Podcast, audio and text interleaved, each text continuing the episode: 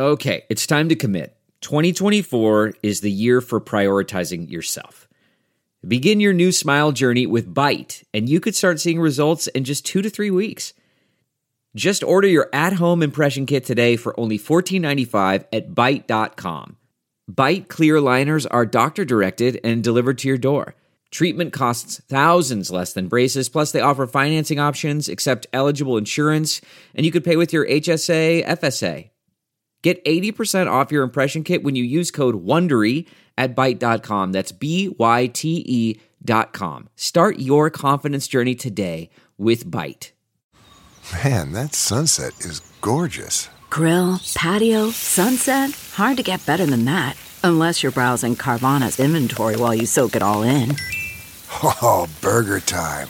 So sit back, get comfortable. Carvana's got thousands of cars under $20,000 just waiting for you. I could stay here forever. Carvana, where car buying meets comfort, meets convenience. Download the app or visit Carvana.com today.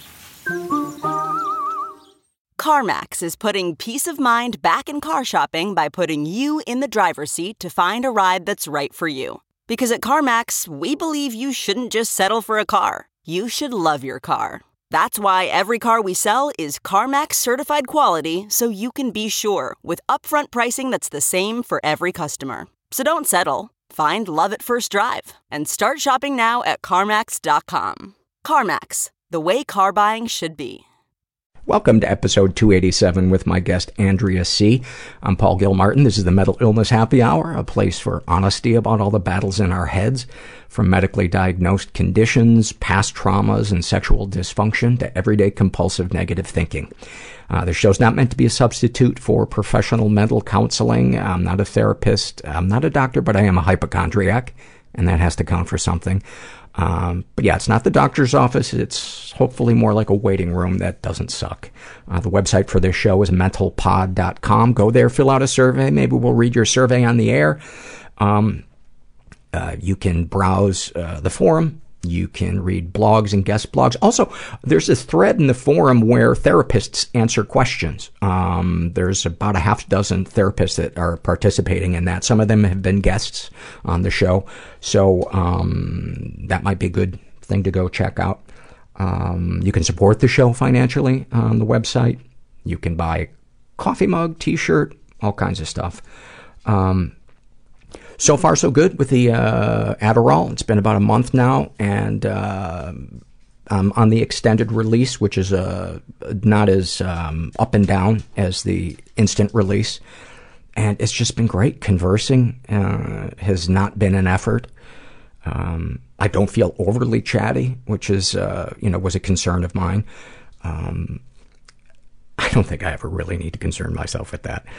Um, and I haven't been crawling back into bed at four o'clock in the afternoon because the world is too much. And I never thought in my lifetime I would experience relief from that. And it's, it's just been a game changer and I'm so, I'm so grateful.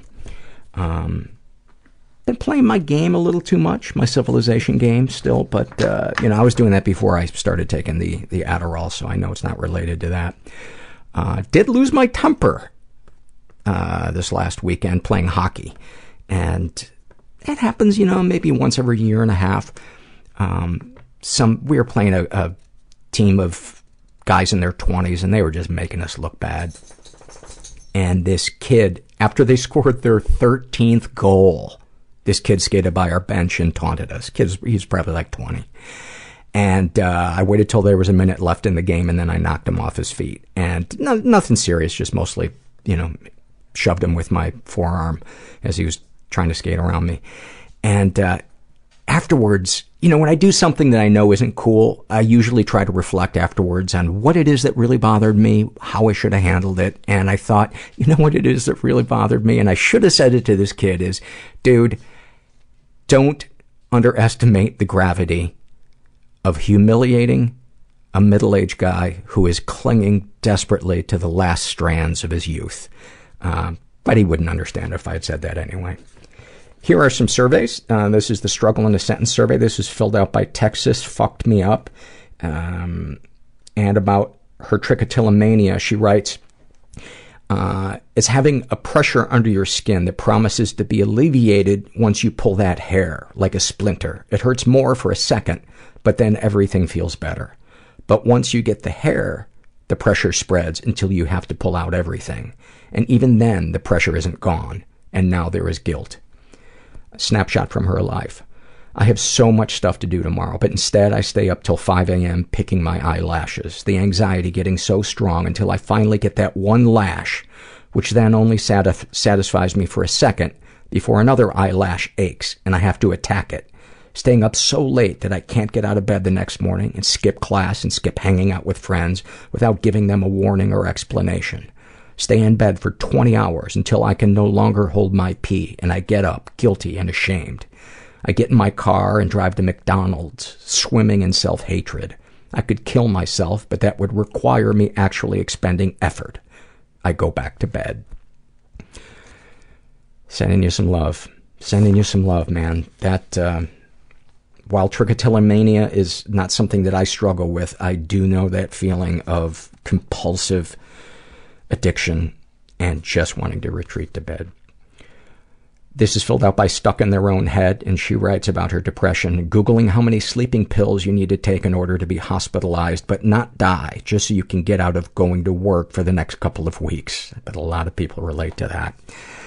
About her anxiety, always feeling like you're running late to the plans that you don't have because you can't do anything except lay on the bed and stare up at the ceiling about her love addiction, feeling like you're being dumped, except you're already in a relationship and the person who, quote, dumped you is someone you only met a couple of times, yet you're positive they're obsessively checking your Instagram as much as you're checking theirs.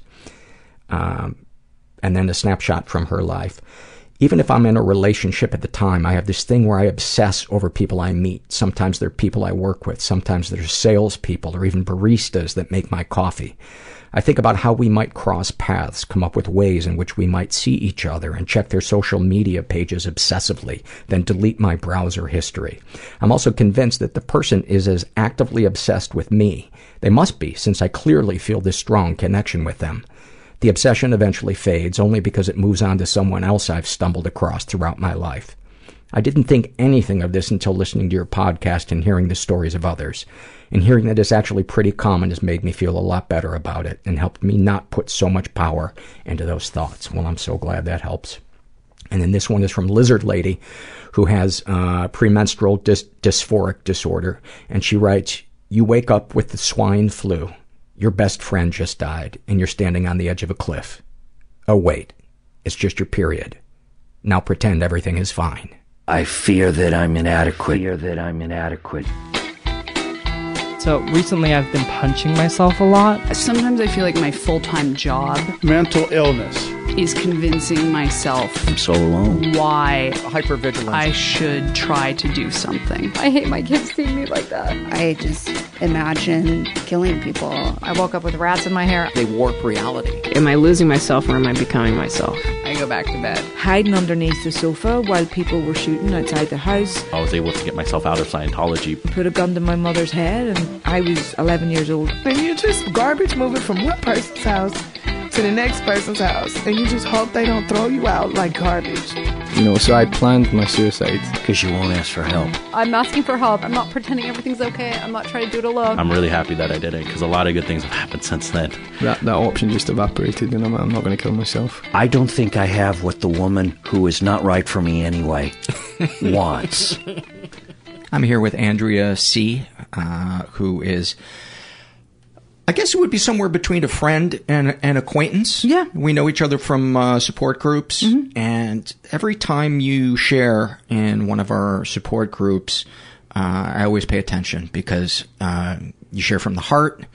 Um, you've had a troubled life, and you're able to be honest while also being humorous about it. And so I thought you would be a great guest, and I appreciate you coming and um, trusting me to to to come do this. Well, thank you for asking me, and I have I feel the same way whenever you speak too. So it's mutual. Well, then we're done. Yeah, we're done. Bye. Wrapped up. Peace.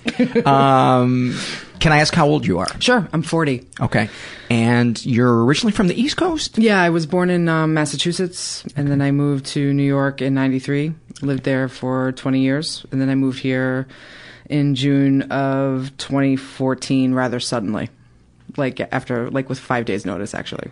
To- for a Uh. I'm just going to take a wild guess that there was a guy involved in it. No, there wasn't. There was a job involved. Yeah, Oh, no, okay. actually the guys had just ended. It was like it was like basically like the end of 2013. My live-in boyfriend of 5 years and I broke up. Um that was like in November and then 3 months later um a dear friend of mine died in a very public way.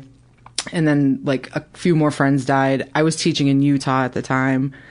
And then I went back to New York, and these two women um, who were supposed to be taking care of my dogs, and they did do that, but they and they also trashed my apartment, like trashed it. It was kind of like Sarajevo when I went there, and so it was really bad. Um, so I ended up like throwing out like ninety percent of my shit, and I just was like. I was like, I didn't understand what was going on. It was like six months of just one crazy thing after another. And I remember talking to my friend. I was just like, I just need to be medevaced out of my life. Like, just right now, I need to be f- f- taken away in a helicopter. And then, like, like literally three weeks later, I had a job interview for. I'm a I'm a writer. I'm a TV writer. I had a job interview for a show, and they hired me in the interview on Skype. And they were like, "See you in a week," and I was like, "Fuck, all right." So I like literally threw a bunch of shit in a bag, and then came to LA for my for this Yeah. writing job. That's funny. I didn't even know that you were a uh, television writer. Yeah, well, I was a playwright for a long time and an actor. Which uh, is quite a feat given the abject abandonment yes. that you were raised in. Yeah, uh, yeah, that's true. L- to somebody who who um, give us a broad Like the overview. stroke yeah. stroke of the issues and the traumas. Sure. Um, so basically, like my family is um, there's a lot of addiction in it that I I believe this to be true. That there's a lot of um. I'm There's just going to move your sure. closer just a tiny bit. Okay. There we go. Sorry. No worries. Um, there's a lot of like food addiction. Um, I think sex and love addiction too. Um, there's a lot of alcohol and drugs sort of like in the periphery. Um, there's been a lot of um, a lot of physical violence, a lot of emotional violence. Obviously, there's sexual abuse that's generational. Um, and so I grew up in that, you know, and and that like happened. You know, so I remember it being like from the time that I was five until I was ten. Uh, my father was sexually abusing me, and um, and on top of that, it was like you know, like my so like my dad, is, he's still alive. He you know came from Italy, never really went beyond sixth grade um, in, in education, and my mother is from here. And she, When an Italian molests, do they gesture with their hands more? they do a lot of yelling and then they like feed you. They fuck you and then they feed you. Um essentially that's what happened. So so yeah so like the so that was basically what i was growing up. That's really funny. And um and and my mother you know she she uh, that also happened to her too. So it's sort of like an heirloom of sorts. And um so sick. So I, you know, eventually my I told my mother in a weird way like I was at a camp and this like Catholic all girls camp and And You're Italian. and I am Italian. Yeah. Uh, through Italian through. American, Like, yeah. yeah. like I, you know, the 23andMe, like the DNA testing thing. Mhm. I did that, and they literally like you're 80% Italian. Like you're Hmm. so Italian. Anyway, um, so she found out by this letter, and then she called the camp, and there was like a big thing because the camp had to tell the state, and then the state took me out of my house and put me in foster care. Like I was in two foster homes, and then I was in two psych wards. Um, I was 10 or 11 by this time. And then I finally went back. They let me go back to my house like when I was 12. The timeline is a little fuzzy. And through all of this, I was like, by the time I was five, I was 95 pounds. And so I was just kind of up and down, dieting up and down. And that, that was the scene of like many like fights and just a lot of humiliation and, And so I dieted my way up basically till I was 18. I was, and when I got to 18, I was 400 pounds and drinking a lot and doing a lot of drugs and smoking and had a bad attitude generally. And I just had this like major ambition from like the time I was, I mean, I've, I've always wanted to be an artist like since I was two or three and was on like a mission for like ubiquitous love. But like by the time when I was 10 years old, I knew I was going to New York. I was going to NYU. I was going to be an actor. I was going to be in theater and I was going to meet like amazing people and have this like huge life. Like that was, I decided that was what was going to happen. Um, even though I was in like the pit at the moment. And in horrible relationships. Horrible, horrible, horrible relationships. relationships. yeah. I mean, it's weird because like, people when they talk about sexual abuse or like they they sort of like conflate like like the umbrella term is rape. It's all rape and it's all like violent and horrible. And like and it is it is. But it's like there's this weird mind like this mind twist with sexual abuse that's like like it was bizarre because with my dad that was like the one the only time that he was ever like gentle and nice to me and paid attention to me was in those moments. So it's this weird cross signal message like, you know, like you're not going to get love unless you do this thing that feels really wrong, but but you also want it because you want mm-hmm. the attention. And I would imagine there was probably uh, also a little bit of physical pleasure involved. Yeah, of course, yeah. yeah, and that's confusing too, and you don't know what's happening, and so you're just kind of turned around by it, you know. Um, and you're not the first person I've talked to who said uh, that. Yeah, that and, it was. And that felt when I first realized that it felt really shameful. I was like, I must there must be something particularly wrong with me. You know what I mean? Because you always get them. You get certain messages from watching TV and hearing other people speak, and it, you know th- those things tend to be portrayed as very violent, and they can be, but not always. Mm-hmm. And that's when like I don't know, that whole dynamic just like informed how I carried myself in relationships. And I mean, I was really this in the last year, I was like, wow, you know, my relationship with food, money, and sex is so distorted. Um, and needs so much help. And I've been working on it for a very, very, very long time, but now it's like gone to a whole other level. Um, Why do you, uh, th- what do you think has informed the, the issues with money? Well, um, to go back, uh, so with, with money, like, um, so like my mom was an undiagnosed bipolar um, she was 40 years old my age now. And when we were like when i was a kid she you know when she had her highs she'd go out and spend six or seven thousand dollars on whatever on credit cards. And then come home and have like a, a panic attack and like freak out at what she had just done um, and felt powerless over that you know. My father on the other hand came he was he grew up very poor um in like the Italian countryside basically. And he grew up you know during um the depression and then World War II and like he had nothing. So his relationship with money is very like stingy and like like you can't spend money on anything.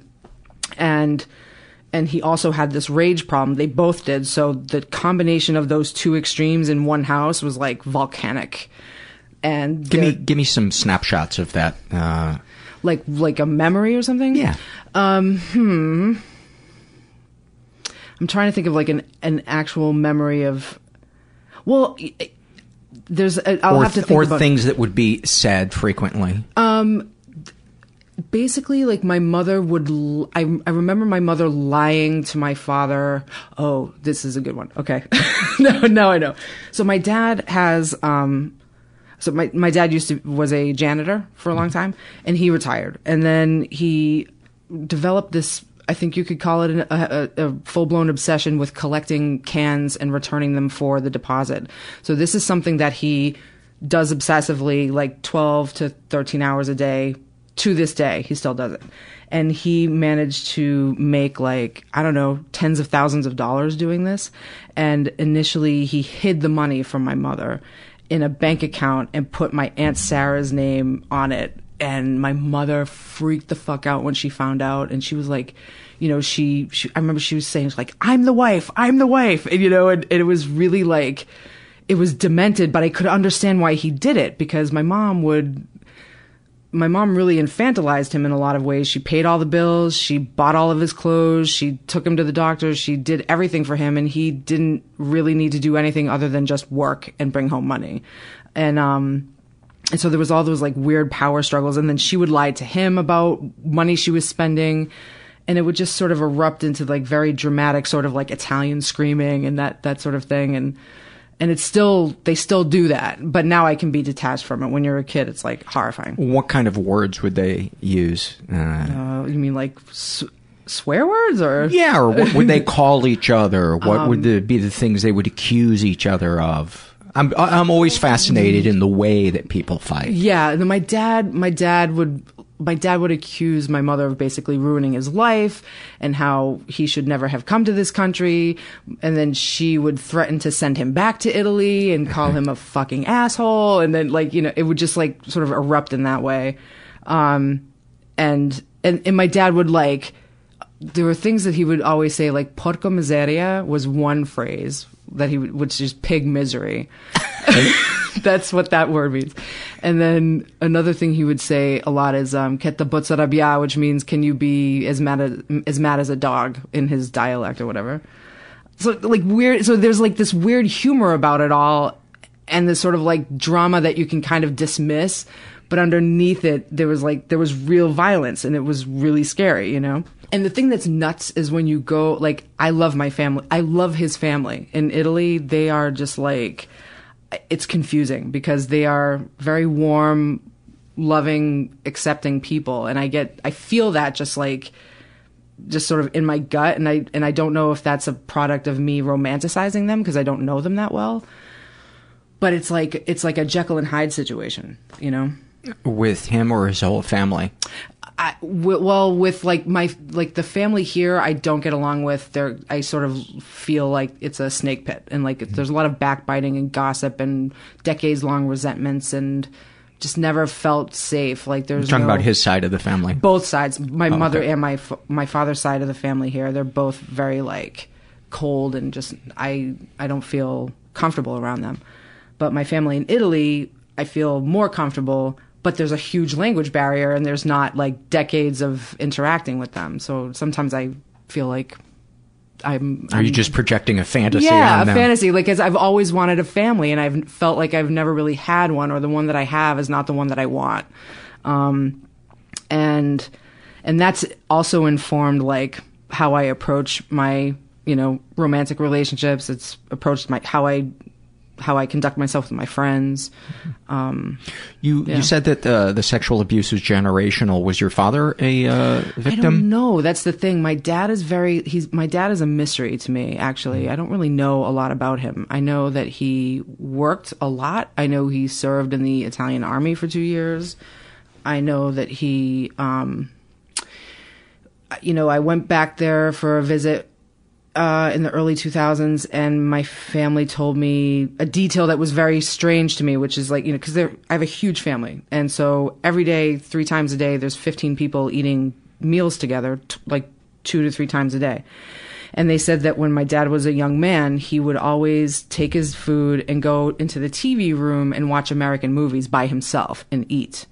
And, um, which I thought was just so strange because nobody else does that there. And he was the only one from his entire family that moved here. Uh, and so then, and the story goes like he came here in 74 with his mother, my grandmother, and they came for a vacation for one month. And they stayed with his cousin, my Aunt Fran. And at the end of the trip, he told his mother that he wasn't coming back with her. So it's- it sounds like there was somebody he was avoiding. yeah, he he was just like I'm I'm staying here, and she freaked out, and she was like, we have so much work, you know, because they have a farm with like acres of olive trees and stuff, and he was like, I'm staying, and um, so when I when I heard that other story about him eating in the TV TV, room. room, he's not a man of bold action except one or two times. And this was like one time. So i when, when i came back to see him i was like you know i feel like you kind of knew that you were never going back before you even got there. Like i feel like he planned it. And he was like oh you are very smart or whatever. Like he like basically confirmed that. And then um, and then he met my mother six weeks later, and then they got married. Or they met it was before they got they met, and then in six weeks they were they were married, which was crazy. Um, so give me some uh, moments from your childhood. Any stories that kind of strike you that are emblematic of uh, your, your Um, childhood or who you were? They can be good, bad, oddly memorable for no particular reason. Because I, for me, the, the weirdest things will stick in my brain. Things that had really no heavy emotional thing to them, but I remember remember them so clearly. Totally, totally. There's, I mean, there's many. I remember the moment where I first, I was 12 and it was the, it was the moment when I knew I could no longer walk around without a shirt on. Um, and I was at daycare and I was, it was like summer and I was by the huge pool and I didn't have a shirt on. And one of the daycare people were like, you can't walk around without a shirt on anymore. Um, and I didn't understand what that meant until l- much later. Um, I, there's all these like vignettes. Like there's like one moment I remember when I was a kid, I was in my front yard and you know those dandelions when they turn into like the wispy white things. Mhm. I just remember like being in the grass on my stomach and like below, like just looking like into it. You know what I mean? And it was like it was an intense like moment with this dan- like dead dandelion basically, and I like blew it, and you know the spokes went everywhere, and I remember my dad. My dad had a garden, um, and he had like he had like over 200 tomato plants and like zucchini and all this stuff. He had a beautiful garden, and he uh, he would water it. His, he would water the tomato plants. He would tie a dirty old sock around the end of the hose, and then water the plants that way. And I asked him why he did it that way, and he said it makes the water soft against the plants. Like he was very gentle with his garden, you know. Um, I have a lot of things like that. My I remember my uncle Joe and my dad used to slaughter a pig like once a month when I was a kid. Like this is back like it wasn't the country. We were like, you know what I mean? It was like a suburb and the guineas are fucking slaughtering pigs on Sunday. You know, it was like very strange.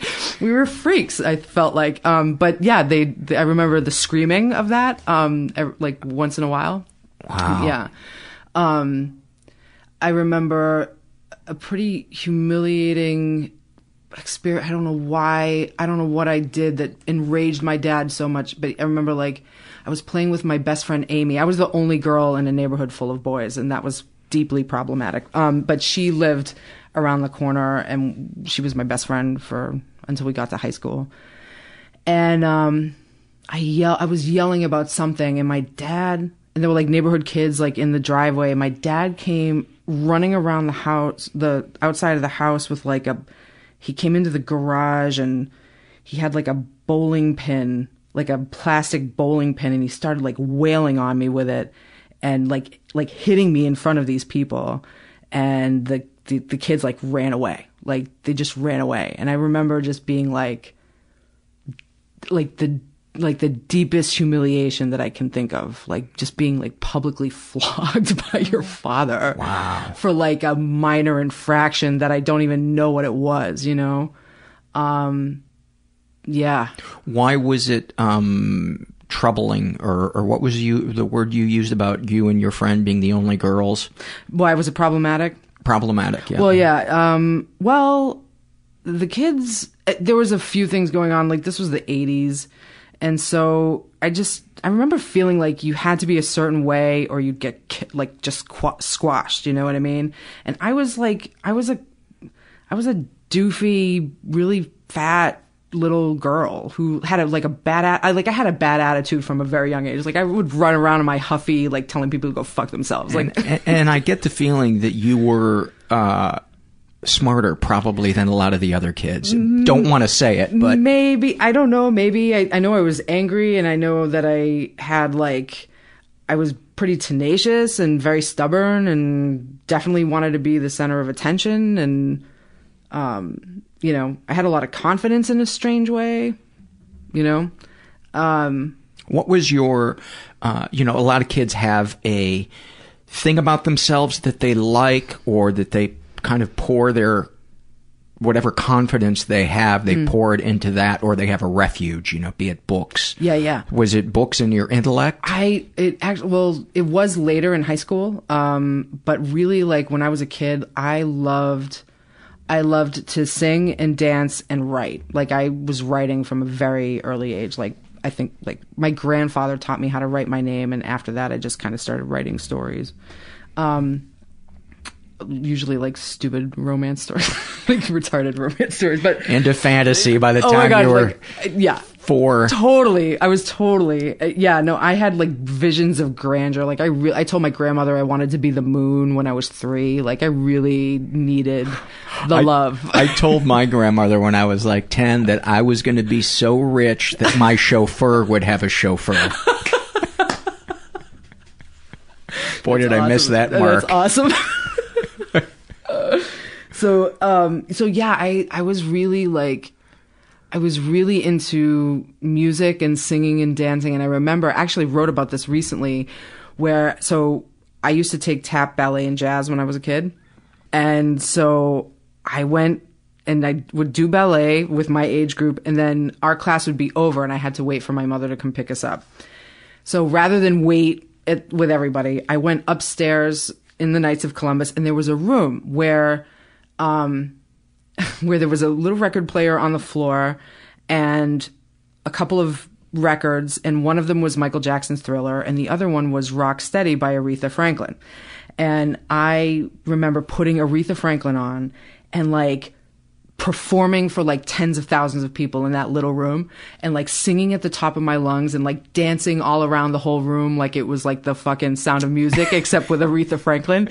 And I was so loud and like like really just stomping the ground like I the there was a teacher who came up and like stopped it. She was like you had to turn the music off and she like brought me downstairs like a criminal. And um so that that like a smooth criminal. like a smooth criminal with very good taste in music. I've always I've had so a two good albums. deep love for Aretha Franklin since I was like a little kid. And uh so yeah, that like that moment I think kind of like encapsulates who I actually am, but for whatever reason just don't I I don't really let that go like let that out too much. I don't think. It's it, you know it's it's interesting how kids that are emotionally abandoned how their um, desire to be seen um, huge like it presents itself in other ways Oh, totally. And I think it, it becomes like, I mean, it becomes like a lifelong obsession, you know? Um, and the thing that's like, it's hard. Like, re- recently, I've been very angry, um, again about my parents. And it's kind of like that weird, it's a weird process of like, recovering from all of that you know? It goes in phases and it's like i'm in phase four i think or something you know? It's like you go through a period of time where you're like you hate your parents you ne- you don't know why like you want to you hate god um you know? Or if you even believe in god or you, you just feel like the universe has put you here and like it's a punitive universe. Um and then you have years of being kind of at least I do, of being sort of at peace and even empathetic and compassionate towards my parents because they are also, you know, they've been damaged in some way. And my, like with my dad, I have no idea. And he would never admit to anything, you know.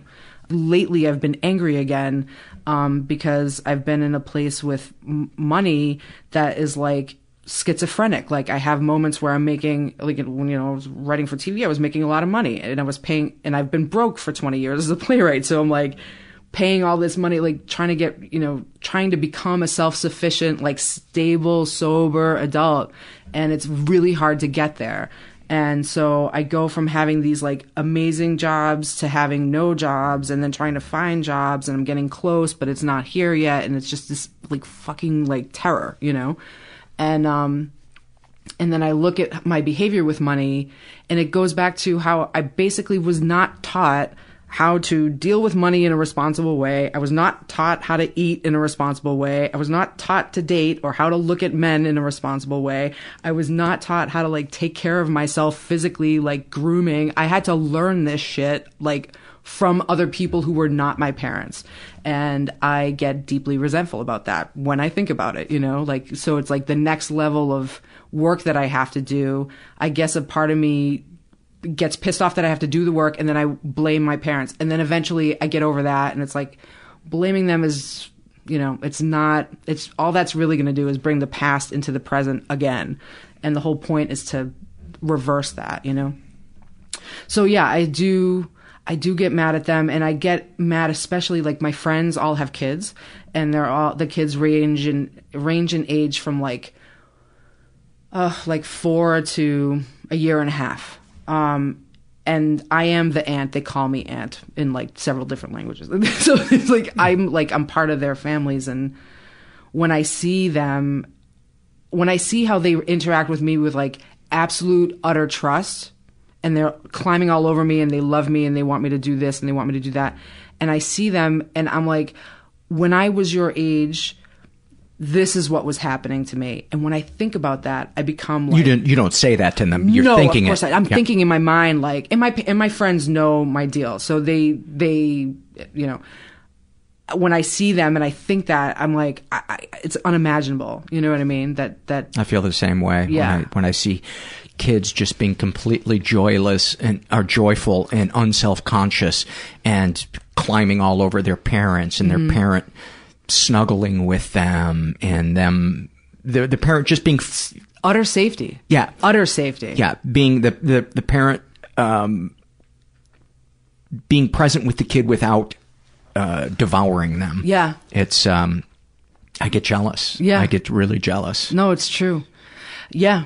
Um, but then I like, you know, I've learned in certain support groups or, you know, in therapy and stuff like, um, like this idea of like not mourning the, like, stop, stopping to mourn the parents you never had Mhm. or stopping to mourn the life you never had, you know, like, And do you think that uh, the natural evolution of, of that is that eventually that that heals something in you and you will move on to the point where you're not mourning it as deeply, where you're just aware of it? yeah, yeah, it's, it's kind of Almost of like, a scar you run your finger over as opposed to it used to be a wound that, that Mm. was open and hurt. Yeah, I think so. Because I feel like, to me, if I'm constantly in a state of like grief and mourning and resentment and anger, my energy is going to that and it's going towards fostering that or avoiding it or getting deeper into it, like binging on it or something, you know?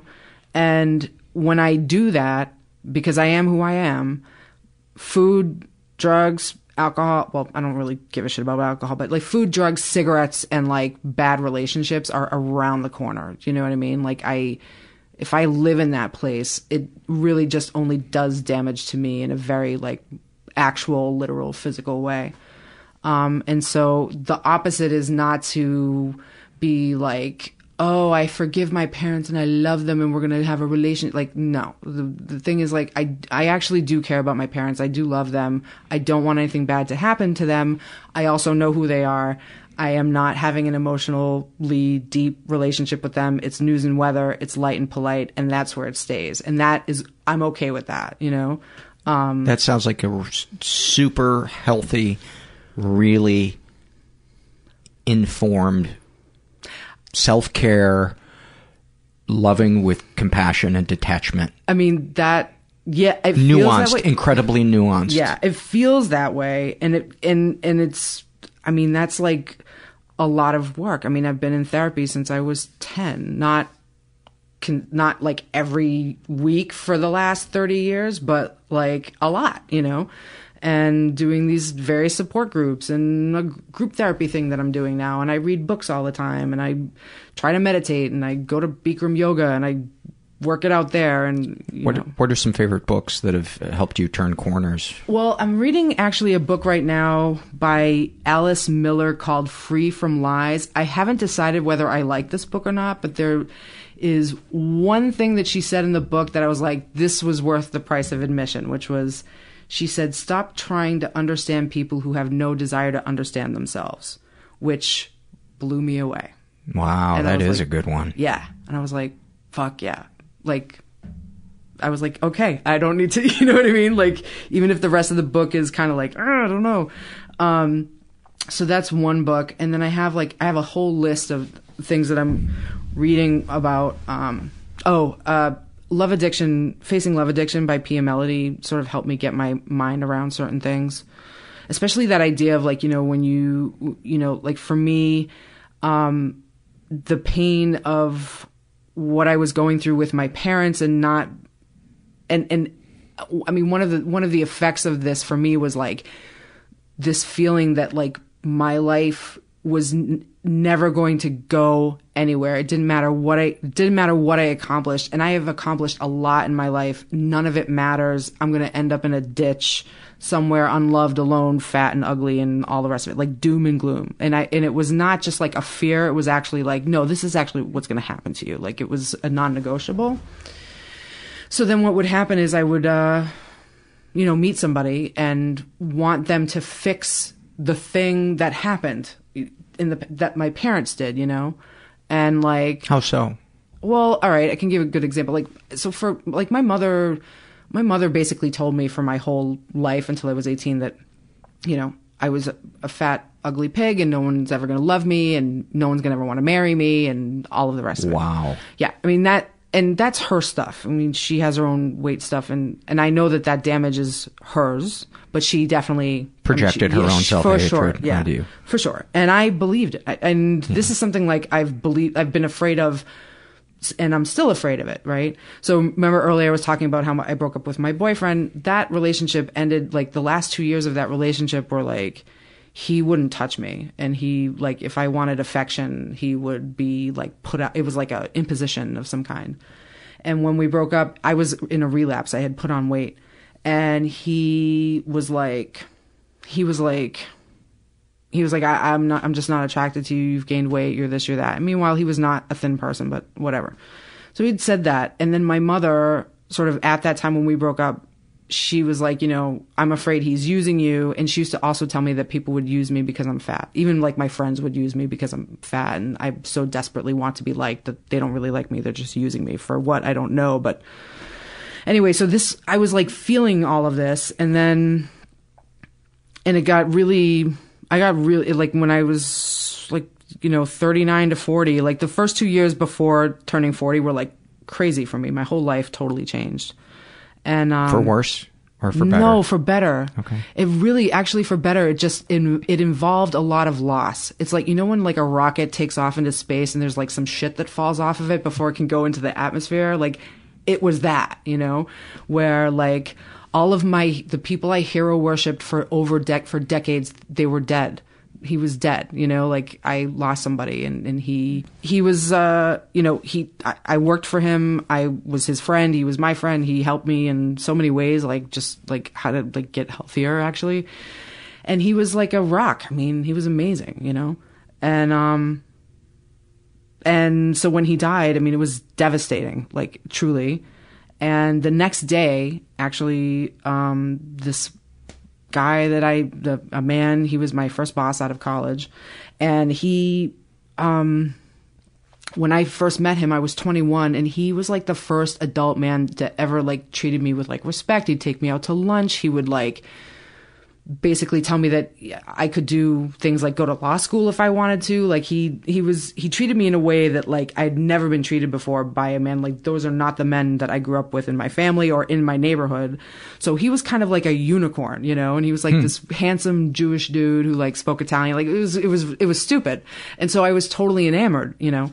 And I remember being like when I was 21, I was like, that's the guy I'm going to marry. Like in my, you know what I mean? Like in my fantasy life. And then the more reasonable side of me was like, no, he's married. He's having, he's starting a family. Like you're just going to get your shit together and then find someone like him. And then I did the opposite for like the next, you know, 15 years or whatever.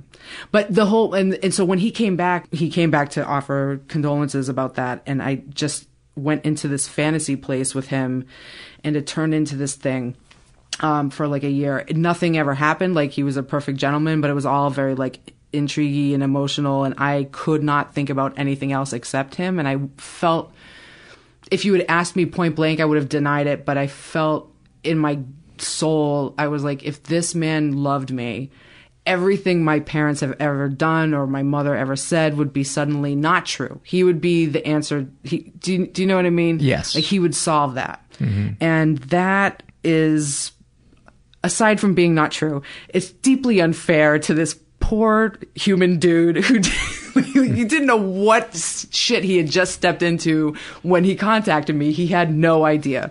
And I tried to like tell him without be I was I was trying to be like this, you know, like strong, I'm good, but I was a fucking like vulnerable mess on the floor when he contacted me. And so and that old those old feelings just came back and I was like, well, you know, I'm 38 now or 39 maybe maybe now you know and it was it was a weird Did you say that to him, or you're just thinking this?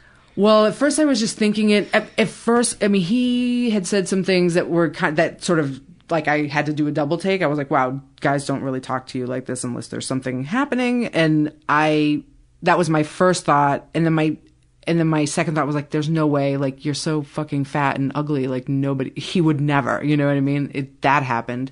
And then the next voice was like well you never know. I mean it's weirder things have happened maybe you know? We get along really well. We have very simpatico. So i didn't say anything for um, like a while. Like we i just was like just talk to him and see what happens. And then um you know so that that's how that kind of went down. He actually mentioned that he had a girlfriend about a month later which i didn't know. And like he was telling me the truth but like in a major delay. So it's causing some problems. And that on top of like bizarre synchronicity like like really trippy synchronicity. Um i started feeling like oh this is like meant to be or whatever that stuff you know? And uh and then it finally came to an end um in march of last year. And i was really fucking devastated for like a really long time. And that's and i started working on the sex and love stuff. And that's when i was like it, you know because i didn't want to i actually just didn't want to live. I was getting into that place. I had been in that place for about a year. When i came to la i was like i felt so deeply ashamed for even having feelings of love for someone for even having the audacity to want someone um i was you know i was 300 pounds I was I didn't want to leave the house. I was like, you know, I was getting back into that place of like there's no hope for you. And um and so then I started working on that stuff and I made a decision to to keep my focus on that and be like, all right, I got to I have to I have to like solve this problem of this the, the self-hate thing. I have to solve that. It's to kill me. Like and I can't do the next 30 years with this. Like you know, I'm not that. I'm that. Ch- I'm that girl in the fucking upstairs room, like stomping around and singing to Aretha Franklin. I'm not this person who wants to kill themselves. You know. Um, so I, I got into group therapy. I went back to my old therapist, Ira. I, you know, I, uh, I decided to get a gastric bypass, which I did at the end of October. Um, I've been reading, like I said, I've been meditating, I've been doing the yoga, I've been like I've been really fighting for this and I've lost like, you know, 75 pounds. I feel really good. I feel really confident within myself. I'm not blaming him like he didn't he didn't do this. Do you know what I mean? Mhm. And like and I and I really started to understand that idea of of like when you when you idolize someone, when you put somebody on a pedestal, you're not only dehumanizing yourself, you're also dehumanizing that person, Because you're reducing them to a, an object Yeah. of something. They're not human anymore. And I actually remember an interaction with him where I said I said something like, you know, he really had a hard time taking compliments, and I was like, I feel like you're, I think you're amazing, and he's like, well, I'm this and I'm that, and I'm sometimes I suck, and I'm, I'm. He like listed all these things that were like terrible about him, and I said, so in other words, you're like human or whatever, and I was like, and I still maintain that I think that's awesome, you know what I mean? And he, he was like taken aback by that. He was like, "That's a that was an amazing response," and I was like, "Well, you know, it's true. You know what I mean?" And that's the thing. It's like it's so bizarre. It's like uh, if you like, even though the relationship is not, it was not a good idea for so many reasons, and even though there was so much like codependent, like weird, uh, like bad boundaries on my part, his part, like un- ambiguity, um, all that stuff. Even though that's true, if you just like push that aside, there actually is love there. You know, it's not, it's not not love. You know, um, yeah. I don't know if any of that makes sense. I feel like It I'm does. rambling, but It does. Yeah. Um, give me uh, an arc of the food stuff. Yeah. Um, Give me some some snapshots of when it, it was at its worst. Worst in terms of behavior. Sure. Um, I would have to say like it's it's weird because when I so I like I said again I was up to 95 pounds by the time I was 5 years old and uh and my mother was desperate for me to lose weight and so I had a I had a dietitian. Yeah, so I was on diets my whole my whole childhood and my mother would be elated when I was thin and then furious and angry when I was not. And that's when the verbal abuse would come at me. And and um and then my dad would say things like you know like I remember when I was a kid I was watching like Madonna on the MTV Music Awards. And he would be like don't you want to be like Madonna? And I'd be like why would you want me to be like Madonna you fucking freak? You know what I mean? Yeah. like anyway um so that was going on. And i think by the time i was 18 um it's it's weird when when you're i was 400 pounds right? And and so when you're that size i was so disconnected from what that actually meant like what that looked like. It was almost like the food what i was eating was not even i wasn't even conscious of it. I just knew that i was eating all, like in my mind i was like i don't eat that much but i was eating all the time. And and i it's just this weird like fog you know it's kind of like when you black out from drinking and you don't even remember how much you've how much you drank you know it doesn't compute Do you relate to the people, the uh, sex abuse survivors who who gain weight and talk about it being a protective suit because then people don't look at them in a sexual manner? Yeah, I I do, and I think for me, it's sort of the way it sort of voices itself. Like I, like me being a bigger person makes me feel like I'm strong and like you can't fuck with me, and it gives me that kind of like protective, like but like aggressive. you know what I mean? Um, By the way, how did the the uh, abuse stop uh, from your dad well, when I was taken out of the house, when I was put in foster Oh, home, and then okay. it, when I returned, when I when I came back, the the state said like I could go home if my father slept at night at my aunt's house down the street, and for like I don't know how long it was. It was months. It was months and months. So that's how it. That's how I was able to go back. Able to go back home. Was it talked about in your family after you went back home?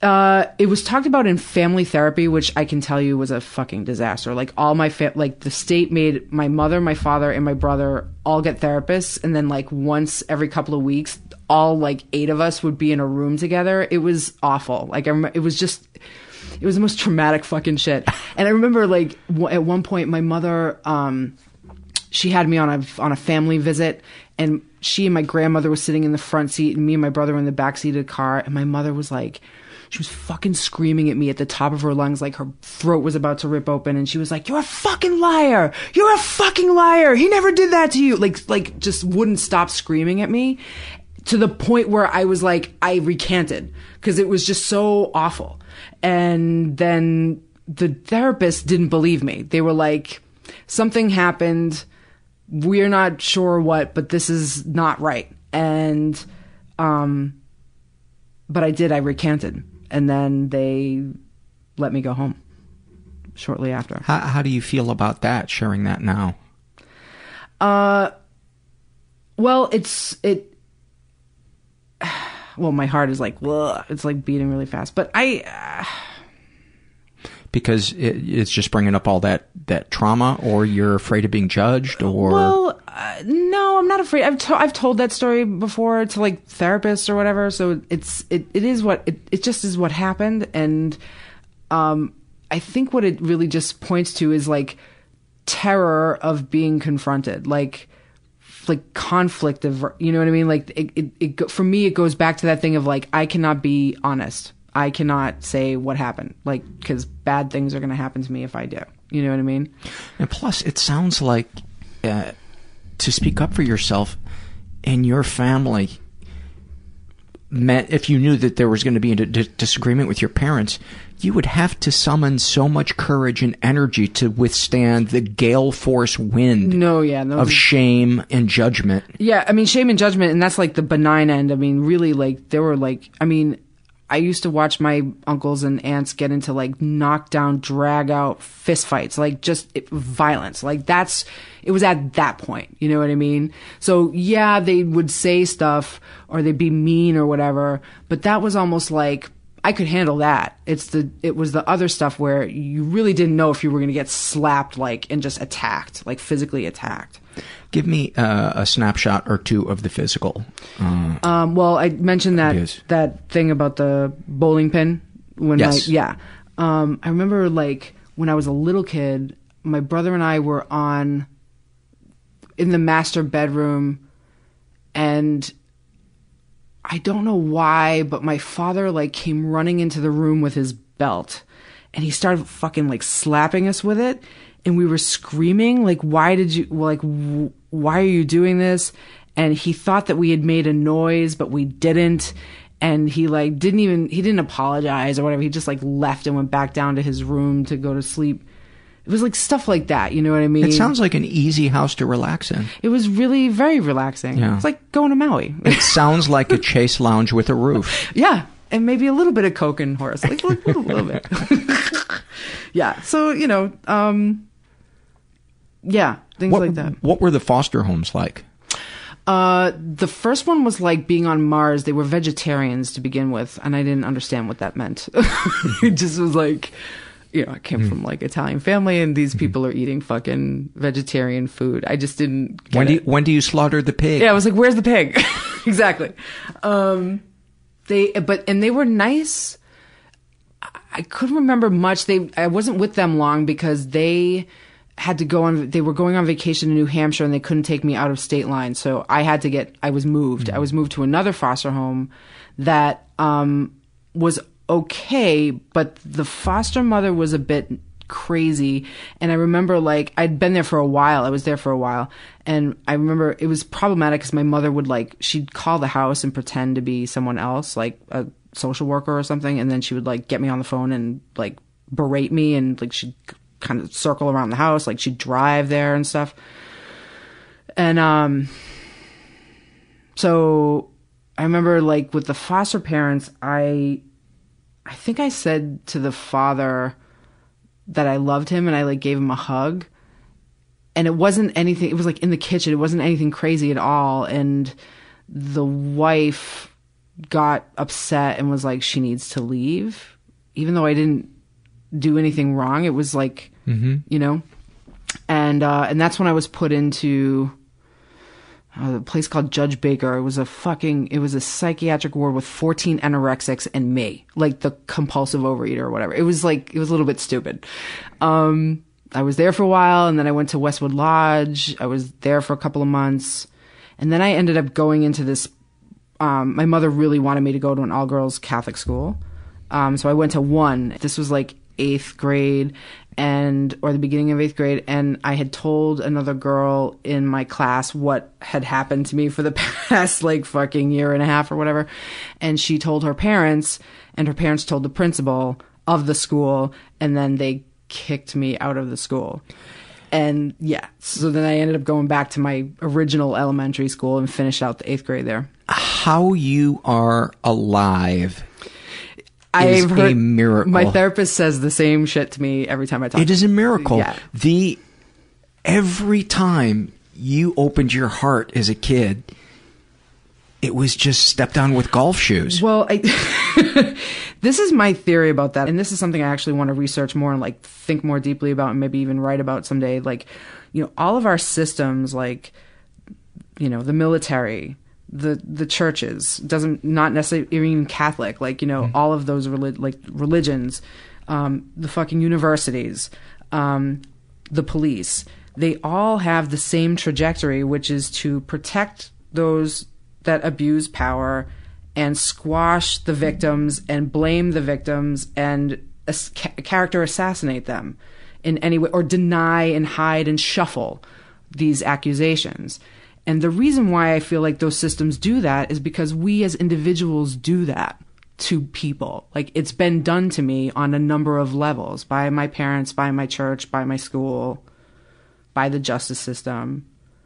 And so it, and it, it comes from that fear and like not wanting to face, you know, someone else's trauma, you know, like and, and especially when you're a trauma victim, and almost every person I know who who has experienced sexual trauma has a battle going on within themselves about whether or not they're making too big of a deal of it. Totally. So to have put yourself in a position where somebody is antagonistic towards you Mm-hmm. is going to voice that, and there might even be others watching. Mm-hmm.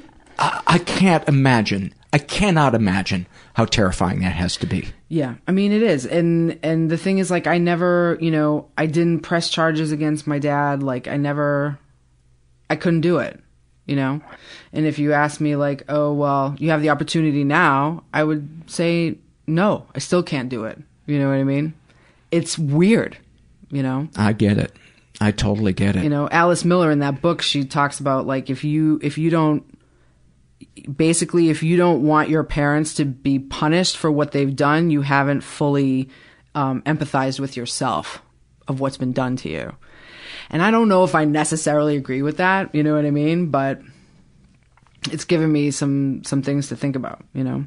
Um, Yeah, there's a power that the uh, abuser has over um, the victim or survivor that is otherworldly. Yeah. It's it it's it doesn't make sense intellectually. No, it doesn't. Of course, and it's because it's not an intellectual thing. It's completely about your body, mm-hmm. right? And like and especially with the sex stuff, I mean when you're a kid, that's when all that stuff is developing and and that's when you actually you get to be trained on how to have autonomy and how to like look for things and have like a sense of intuition and it's being you know not to like it's being fucked with like on a real level like on many levels you know? And you don't really get to you never get that back. You never get that process back you know? You have to kind of do it retroactively.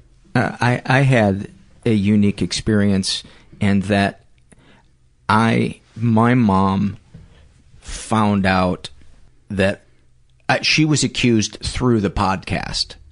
Oh, because I could never summon the courage to confront her. oh yeah i know Um, a because I felt that she would deny it, Right. or she would justify it, Right. or there that there would not be any satisfaction there, and I didn't want to put myself through it. Even though one therapist had said, you know, I think you should go do it.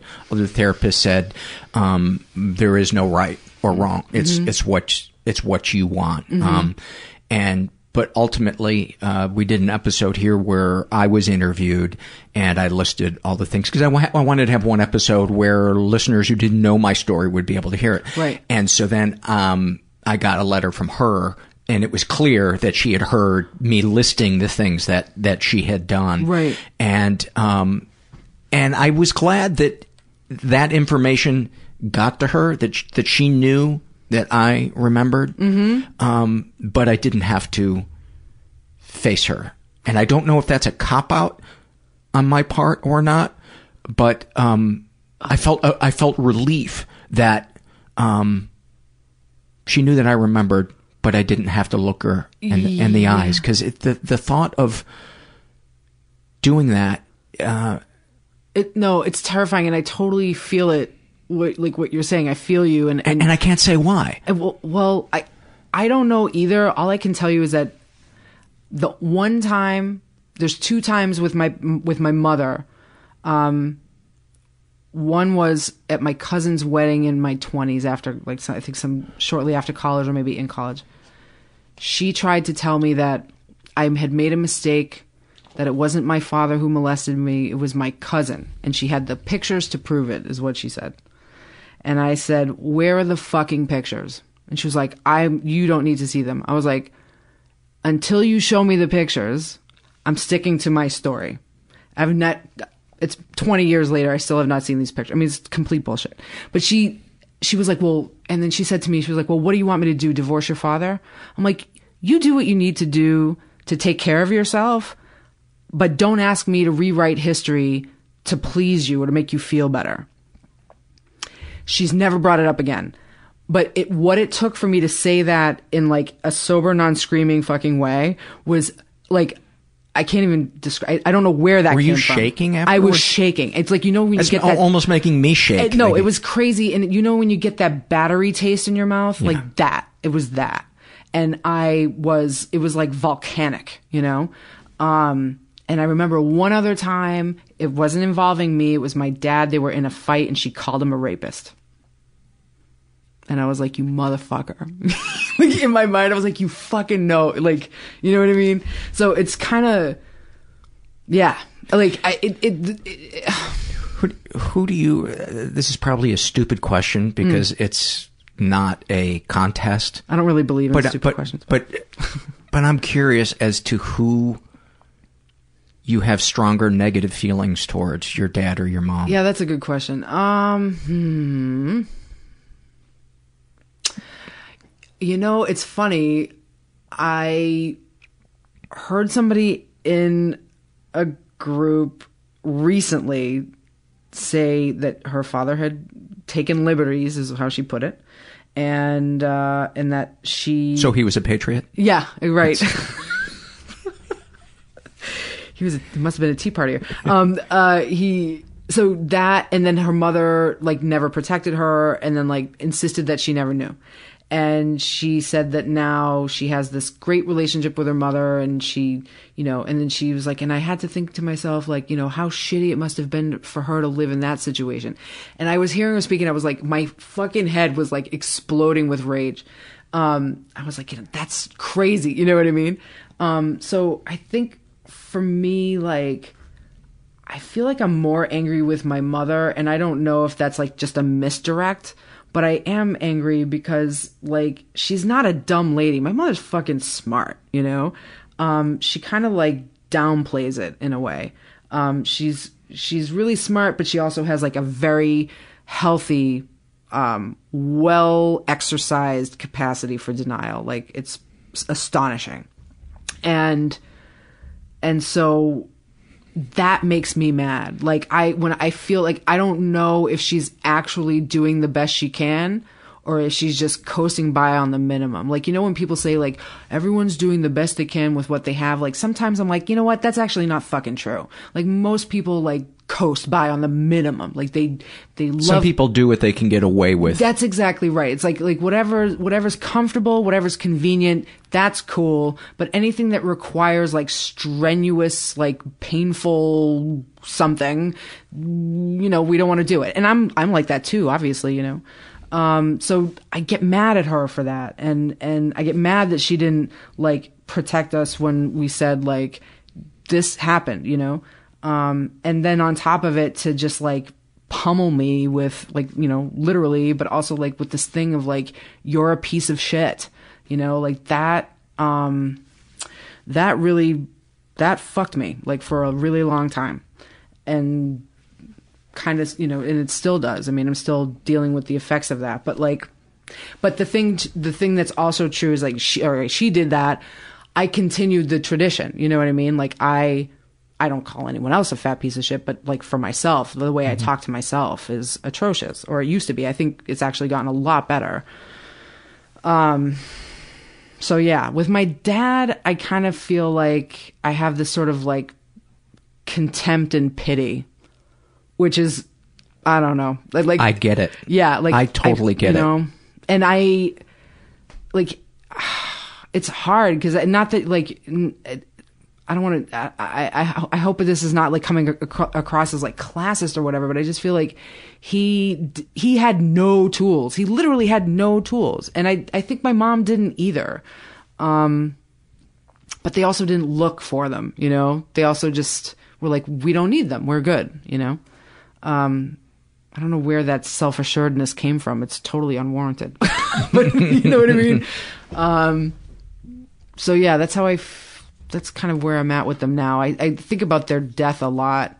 Um, I actually started on this like end of life doula training because I've been at the deathbed of four people in the last 12 years, not by on purpose, but it just sort of like happened that way.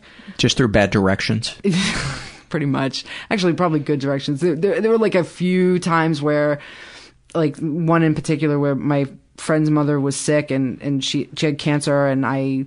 Um, she was asking for me, and I went there, and everyone was saying she has three weeks to live, and I was like, she doesn't. And I called my friend, and I was like, get on a plane and come here, um, because I don't think she's going to make it for the week, you know. And he he showed up the next day, and then she died eight hours later. Um, so things like that. And so I want to figure out what that's about. In any case, I, I think about like my parents dying and how, um, how that's all going to go. I mean, I'm in control of none of it, but I dread, I hope to God they never get that fucking pang of guilt or whatever. And is like, they say something like, if I've ever done anything to hurt you, I'm sorry. Like that sentence to me should be stricken from the English language. It's disgusting. You know what I mean? Like, Why? I, because the phrase "if I've ever done," it's like fuck you. You either did or you didn't. Like there is no if. You did this. Do you know what I mean? Like don't hedge your apology. Like fucking stand up and say I did this. I don't know why I did it.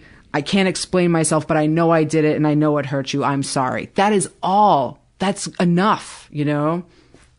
Um, but this thing of if I've ever, it's like, you don't really want to admit what you did, you know? And so I try to like, and I'm not perfect. I'm not, per- I mean, I know I'm not perfect, but I, when I make amends to people, I try, I mean, I have to like, you know, say like, this is what I did. And I think that this is how it must have affected you and how can I change my behavior? I'm going to change my behavior going forward and how how else can I make this right with you, you know? Like that's the way to actually make amends to people on a personal level, on a political level. I mean that applies top to bottom it applies, you know? Um, so anyway, that's a long tangent, but yeah, I, I fear that moment with my parents and I, I don't really know if I have the fucking capacity to be like, I forgive you. I don't know if I have that. Do you feel like um, the sexual abuse that you experienced has affected your sexuality? And if so, how? um, it's um, it's definitely tied into the food thing. I mean, my body, like I've lost hundred pounds like four or five times at this point, so my body looks not great in a lot of ways, you know, like sagging skin and that sort of thing. So I, you know, this terror that men will or a man will look at my body and not want me anymore is um pretty deep. Um it's caused me to be behave erratically in in the sense of like I can go like years without sex. I don't like it, but I can, I'll do it, you know what I mean?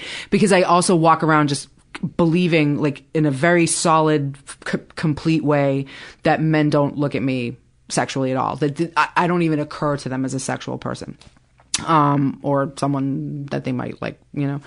Um so that's one side of it. It's like very anorectic. It's the only thing that's anorectic about me because it certainly doesn't show up with the fucking food. But um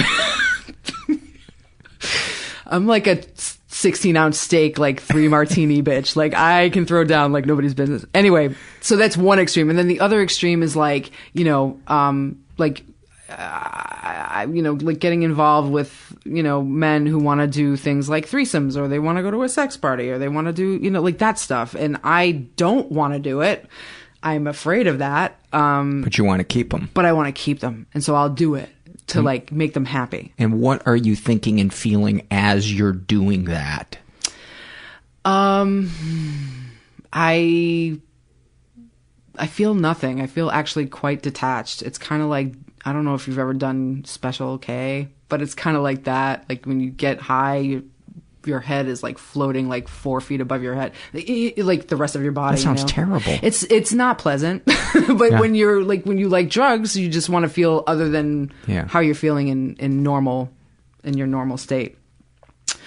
So that you know, it, it's like weird. Like you tell yourself, like, oh, it's a life experience. You're experiencing something. You're pushing this boundary to see if this is what you like, you know, and that's true. But it's also true that I didn't have a normal sexual upbringing and I didn't get to choose anything. So this is not really probably the best thing for me to do. and, and you're going into it because you don't want to lose somebody. I don't wanna lose somebody, which is yeah. a terrible. It's a horrible thing to- reason to yeah, to go into it. If you're like, oh, I think I might be bisexual, or you know, I fantasized about this, but it. It makes me nervous. The thought of doing it. That I think would be a different, yeah, a I mean, different but- thing. and that has something to do with it too. Like I have found myself attracted to women.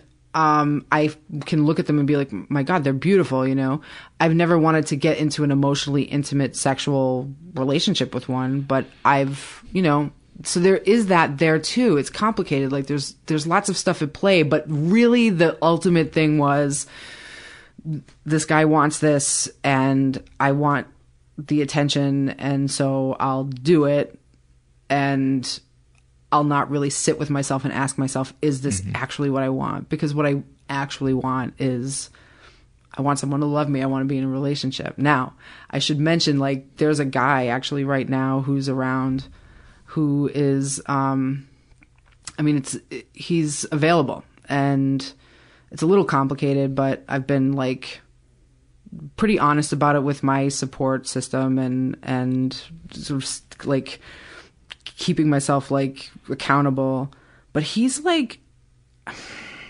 it's it's baffling to me he's really attentive he's very like complimentary he like he's on it he's like locking it down and he just like I feel completely comfortable with him. I can I feel like I can ask him anything. I'm I'm not censoring myself. I'm not um I feel like em- empowered to say like we should wait to do this, you know, and let's like, like build let's build our bond without sex first. Like let's do that a little bit more, you know. And he's on board with it and like you know and so he- what's the problem? there is no problem. Oh, okay. There's no problem. I just Well, I then it- you better create one. no, I know. 'Cause I- otherwise, you're not paying attention. I won't know where I am. Right. no, he. Um, I well, I at first I was like, this must be wrong because it's happening. you know what I mean? Like, or this must be wrong because it's happening really quickly and it's not exactly the way I thought it was going to go. Like, I thought I was going to get like I was going to go on like six dates with one hour each, and it's once a week, and it's not really happening that way.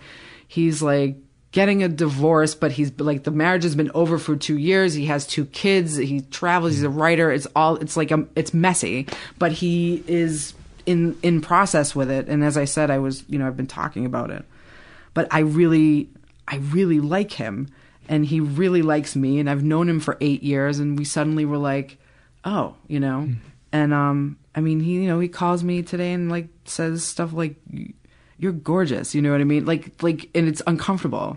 It makes me want to be like, please You're stop. it. blushing right Yeah, now. I'm. Uh, I'm like, you have to stop talking. You know what I mean? um. So yeah, you know, but I think like that. I, that's why I'm like, I don't know if the abuse and like the like the violence i don't know if that's something that you necessarily have to walk with for the rest of your life. I mean you do in the sense of like that is your your history. That's where you come from.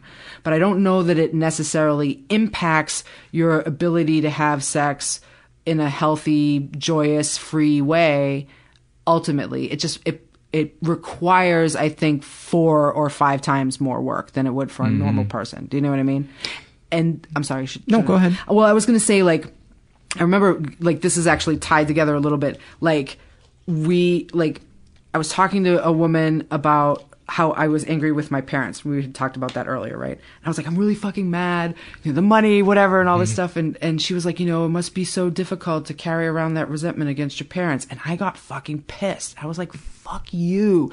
Like you don't know what it requires to just go out the door in the morning. You know what I mean? Like, if you did not grow up in a house where you were terrorized and you didn't know what you were walking into at the end of the day when you're coming home from school and all of these like horrible things, if you didn't grow up with that, you don't get it. You just You don't, don't get it. understand how unsafe the world feels. Yeah, it feels completely unsafe. And people, everyone feels like an attacker at some point. I mean, it's not true, but that's the perception, you know? So, um, what was I, what was my point? Um, so the, so that, there was that conversation and then, fuck, I lost my train of thought. What was the thing you had said to me before that? Uh, how it's affected um, your sexuality. Um, then the, you were talking about this guy and Right. how you have trouble accepting the compliment. Yeah, Um, and then so then the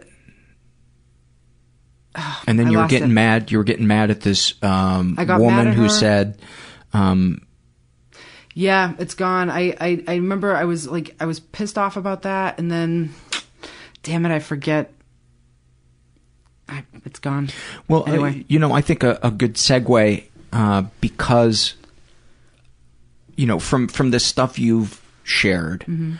um, in our meetings, and a lot of us talk about it about how we use fantasy to escape, and Mhm. not necessarily sexual fantasy, Mhm. just creating totally.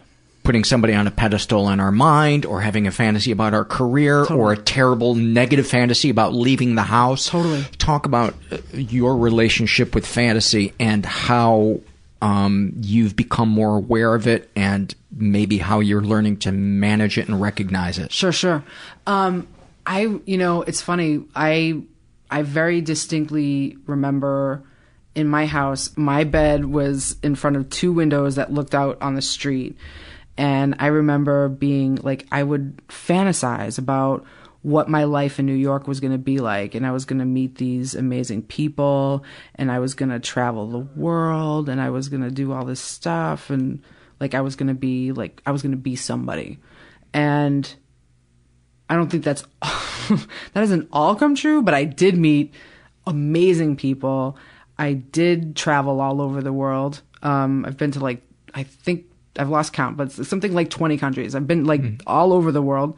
Um, I have been writing. I've I've met beautiful people. You know what I mean? And and and I'm like I'm really like a billionaire when it comes to my friends. Um, so in one way, the fantasy is like it's almost like a, a real powerful pep talk. Like this is what you're gonna do. Doesn't matter what's happening right now. You're gonna do this, you know. Mhm. And it like gave me something to really focus on and like kind of like it's like a lifeline through pulling you through the fucking detritus. You know what I mean? On the other hand, there's um, the pitfall of fantasy for me is like grandeur, like delusions of grandeur. Um, you know, I can spend time fantasizing that I'm a certain kind of way when I'm absolutely not. Like I'm this, like I can fantasize that I'm like this beautiful, like, you know, like totally enthralling person. And meanwhile, then I go eat a ton of shit and like put on weight. You know what I mean? Not not that overweight people are not beautiful, but it's like I'm not doing anything to like take care of myself. I'm actually like hiding myself. You know. Um, another thing I would do with fantasy is like.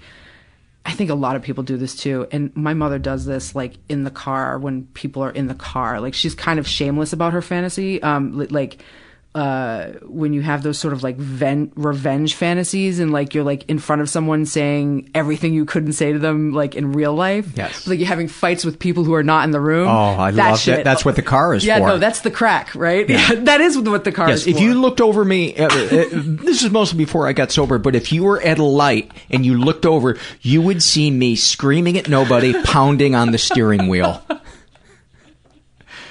Yeah. Screaming. Ba- the bathroom is my place to do that. Yeah. Yeah. Yeah, the bathroom mirror. If you re- it's- and that's the thing. It's like if you really want to know who you are, like stand in front of the mirror and do that shit. You see the fucking black ugliness that's coming out of your soul. so yeah, that's like. I mean, that's kind of like those are the features of fantasy for me. I mean, aside from like sex or whatever. Mm. And then, like with the case of um, with this guy, the not the guy that I'm seeing right now, but the emotional affair guy. Um, that was like, I mean, I spent my entire day in fantasy all day long. I couldn't think about anything else. I would like parse out like everything that was said or not said or what did it mean, and I'd flip it around in my head a million times, and and then sometimes I'd fantasize about sex with him or or like what what he would think. I mean, I just I, every possible dimension angle. Would you, I went there. Would you go into grandiosity about what your relationship is going to be like with him in the future? Yes, totally. So oh give yeah. me give me some Oh, like well. I was gonna like I would finally be that like ultra successful New York lady with the like very handsome, successful dude, and we would like money would never be a problem. We would travel everywhere, and I'd be like his very interesting wife or something like that. Like eh, who's like you know w- way too like not way too like, like 15 years younger than him. You know what I Yeah. mean? Like that ridiculous, It- ridiculous. You know.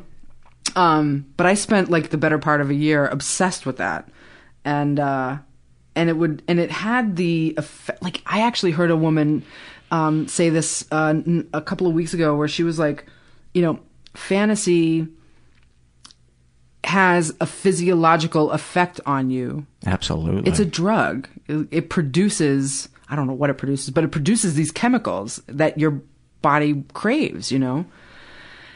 And I was like, fuck yeah, I'm, I'm, like my own CVS pharmacy in a way. you know? I, I say that all the time. Yeah. that it's it's. I've never really. The pharmacy is open twenty four hours. It totally is, and I've never really thought about it like that. It did. It, she, she said it in such a succinct way that I was like, "Wow, yeah, that's true." And because and I re, because all I remember during this time is that the the surge. It was like the surge, and like my brain would get flooded, and I couldn't even hear what was being said in the room. You know. I just remember the sensation of it, not re- and and knowing that that was like not good, you know. Um. So yeah, that's the, the those are like the, that's the span of it. I think. Give me um, a snippet of what recovery looks like today for you, and ways in that you've moved towards self care, Mhm, mhm. healing. Sure. What that looks like in terms of your day, Right. or how you think of yourself. I mean, do you want me to get like real specific, like what I read and shit? You know. You know, I, I love specificity, Okay. so all right. Um, so I wake up and if if I'm like optimal mode, all right. So I'll meditate for 20 minutes and then um, feed my dogs and then I read a bunch of literature and pray and then I write a letter to God and I put it in a box every morning and I'll say actually I write like this uh prayer to like really like to, for good things to like right now i'm writing a, a, a resentment prayer for my mother. So it's like you know god i ask that you give my mother everything i would ask for myself bless her with you know um, health prosperity and happiness um, amen. Like short you know and to do that for two weeks. And then i write whatever i want uh, to to it you know like please give me a fucking job and like please help me not be a hypocrite or whatever the thing is you know. So i do that. And then um i will i have you know these recovery buddies that i'll like e- email like what i did the day before. So the day before i'll write like what i ate when i ate it if i exercised um did i experience any resentment fear dishonesty or selfishness? Mhm. and i just sort of like I resent X for doing blah. I was dishonest in this way. I was selfish because I was late or whatever. Then, uh, then questions like, you know, are you know, were you kind, kind and loving towards everyone? Yes or no? No, I was not loving to my roommate because she did this or whatever. Um, then, you know, is there anything that should be discussed with someone at once? Yes or no? And then I explain what that is. Um, do I owe anyone an apology? Um, you know, was I in the stream of life or was I thinking about myself? And when I, I, the way that I interpret that is being in the stream of life means like, were you of service to other people? Were you taking contrary actions? Were you like, what were you doing to like take care of yourself? You know, when you're thinking of yourself, the way I interpret that is like, you know, that's sort of like the piece of shit at the center of universe thinking. Mhm. You know what I mean? So like, I like if I was like worried about money or if I was like comparing, you know, myself to this person or if I had like, um, whatever, um, self hating, you know, that stuff. Um, and then I self obsession as opposed to self reflection. Totally. And then um and then I finally and then I list like 10 things that I'm grateful for. Now when I first started doing this I couldn't name 3. I had a real problem with that like uh like 12 years ago. And now I can easily do 10. Um so I do that. And then I work, I like deal with my emails, I try to I write, you know, and then I go to um Bikram at one o'clock every day. And that's Um, the hot yoga, that right? is the- yeah, it's yoga in 105 degrees and for like an hour. And then They, I do the abbreviated class. Can you give me um, directions so that I can be sure that I never even accidentally go there? Just stay away from Glendale Boulevard. okay. Okay. so I do that and then um and then I come back home and I deal with my dogs and I deal with more emails and work stuff and then I usually end up going to like either therapy, a support group or um I take a writing class pretty consistently, nonfiction narrative writing. Um I do that. I see my friends, I make time for their kids. And now I'm, I get this guy now, so we're we're doing stuff That's a full ass it's life. A, it's a fucking full life. And then I travel. I travel like Mm. once a month to go work. Um, you know, I my life is really good actually. I mean, you know, there are problems like the money is a problem. Sometimes my head is a fucking problem. Like I get negative. I I feel like every like pe- everything's gonna work out for everyone else except Mm. me. I'm gonna be the one in the rearview mirror, sort of like crying and waving. um, but aside from that, like. I have like really good relationships with people. I laugh a lot. Um, you know, like I make people laugh. I I have my career, even though I don't have a job right now, my career is really good. My representation is really good. I can be myself. I can be honest. You know, like things are like. I really, I really can't. I I have the life I wanted when I was eight in the fucking window. You know what I mean? I really do. Um. Well, that's a, a beautiful moment, I think, to go into our fears and our loves. Yeah, yeah. I wrote Okay. them down. Great. You want me, me to give me some? Yeah, give me some fears. If I think of any, I'll uh, I'll jump in with them. Okay. Um, and then there's two things I want to tell you because I, I Mm. was reading them today and I was like, oh, this is awesome. All right. So my fears, uh, that I'll have an, I'll never have a normal sized body. Um, that I'm on an Icarus trajectory, you know, like that I might have like success, but ultimately I'm destined to live in a van down by the river, you know? Um, I'm, I fear that I'll never understand what love really is. Um, you know, like I'm too damaged for it or in real intimacy. Um, I fear that I'll never be able to give up my longing and addiction for comfort and convenience. Um, I fear my hypocrisy and fraudulence. And I fear being able to be fully self sufficient and like a grown ass adult. Um, and then I wrote some more. I was like, I fear dancing in public.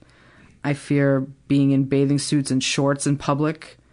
I fear the ocean, swimming in it. I never Yeah. used to. That's a recent, somehow recently, I'm afraid of the ocean. And um, I fear the death of my close friends.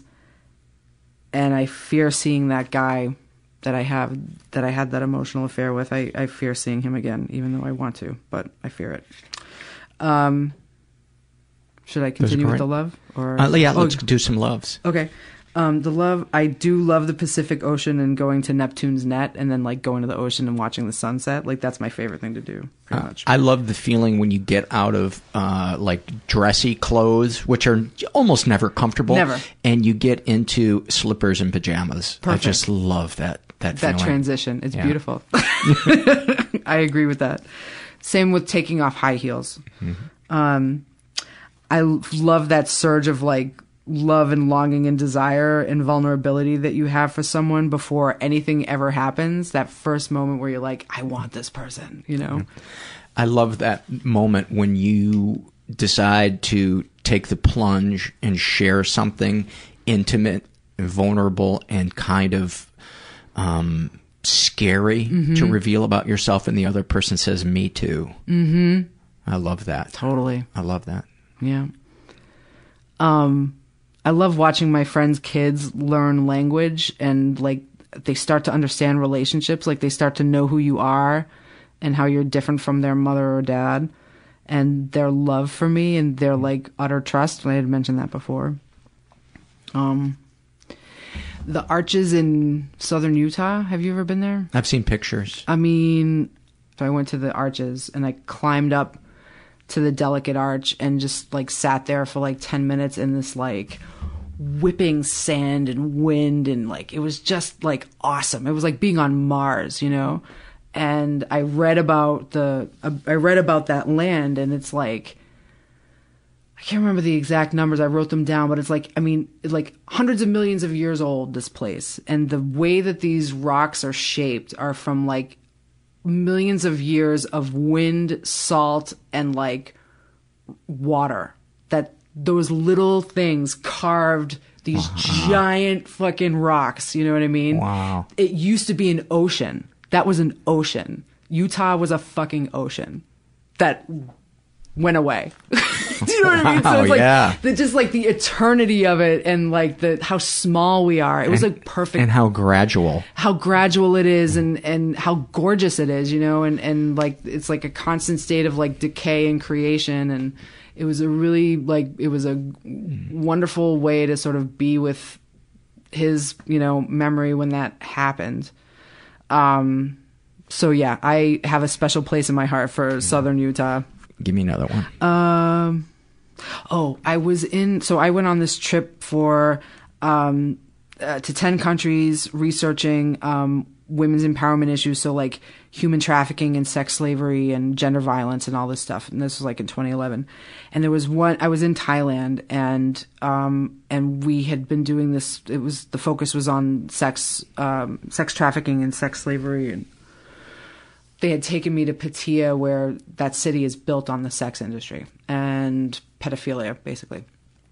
And the, there was this born again Christian guy named Rodney who's from the States. He had beautiful blue eyes, the older guy. And he was, his, he runs like a shoestring NGO with this Thai woman named Pimpa, who also is a born again Christian. And the two of them basically like rescue kids from like being abandoned or being sold mm-hmm. into whatever and they took they took me on a drive. This was like I don't know three and a half hours outside of Bangkok in his pickup truck, and I was sitting in the back of this pickup truck that had no walls on it, and we were like driving through these endless like rice paddies, and he brought me to this dragon fruit farm, and he had me like eat dragon fruit. I couldn't speak. I mean, I don't speak mm-hmm. Thai, obviously, and then and then they brought me to this this wooded area where Pimpha's father was a Buddhist who lived in the woods and he just like that's what he fucking did. He just lived in the woods and he would like clear paths in the woods until they until he came to a tree and then he would stop the path there. Like so he had like a tent with these paths that led to nowhere.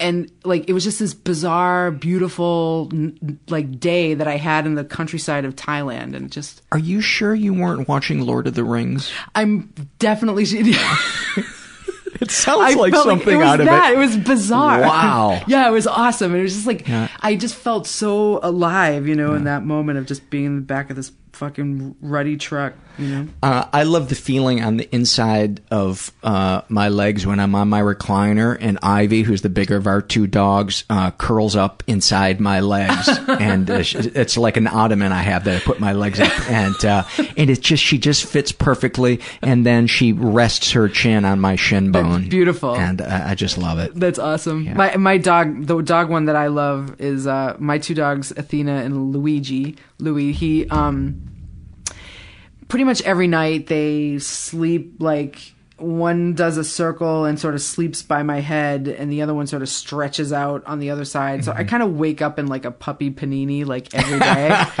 it's pretty awesome, and like, and they did it like they started doing it like right after I broke up with my ex, and he moved, like he left, and they just started sleeping with me like that for like the next year and a half. They were like, "You're gonna be okay." Oh, yeah, it was pretty it. bad. I love it.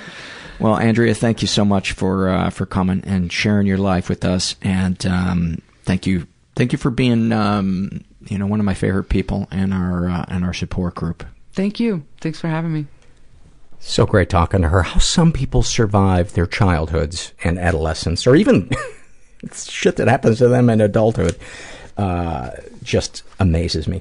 Hey, before I forget, uh, a couple of things I want to uh, share with you. One, there is a website that I uh, heard great things about from a friend of mine, and it's called intherooms.com and it's all kinds of online meetings some are 12 step some are non 12 step uh, variety of topics and it's really great for people who live in the boonies um, i think that i'm not i don't know if they do it over skype or what exactly.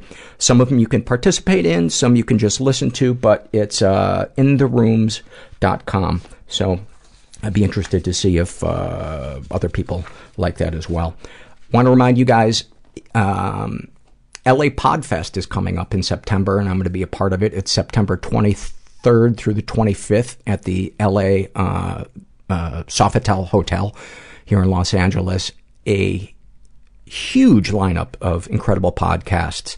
And you can come see it live, um, get a weekend pass and see all the shows, or you can get a um, streaming pass and you can watch any show you want um, for up to, I believe it's 30 days after the event. And you, and you can even watch it live. So go to lapodfest.com and you get five bucks off if you use the offer code HAPPY. And I get some money if you do that too. So that would be, uh, that would be very cool. Again, it's lapodfest.com and use the offer code HAPPY. Um, want to give some love to uh, to this week's sponsor, uh, Blue Apron. It, as I shared the last time uh, I talked about uh, Blue Apron, I kept hearing from friends, um, "We're doing Blue Apron. Oh, don't you love Blue Apron?" And so I was very excited when they decided to advertise on the show because I wanted to try it. And um, Blue Apron, basically for less than ten bucks a meal, uh, Blue Apron.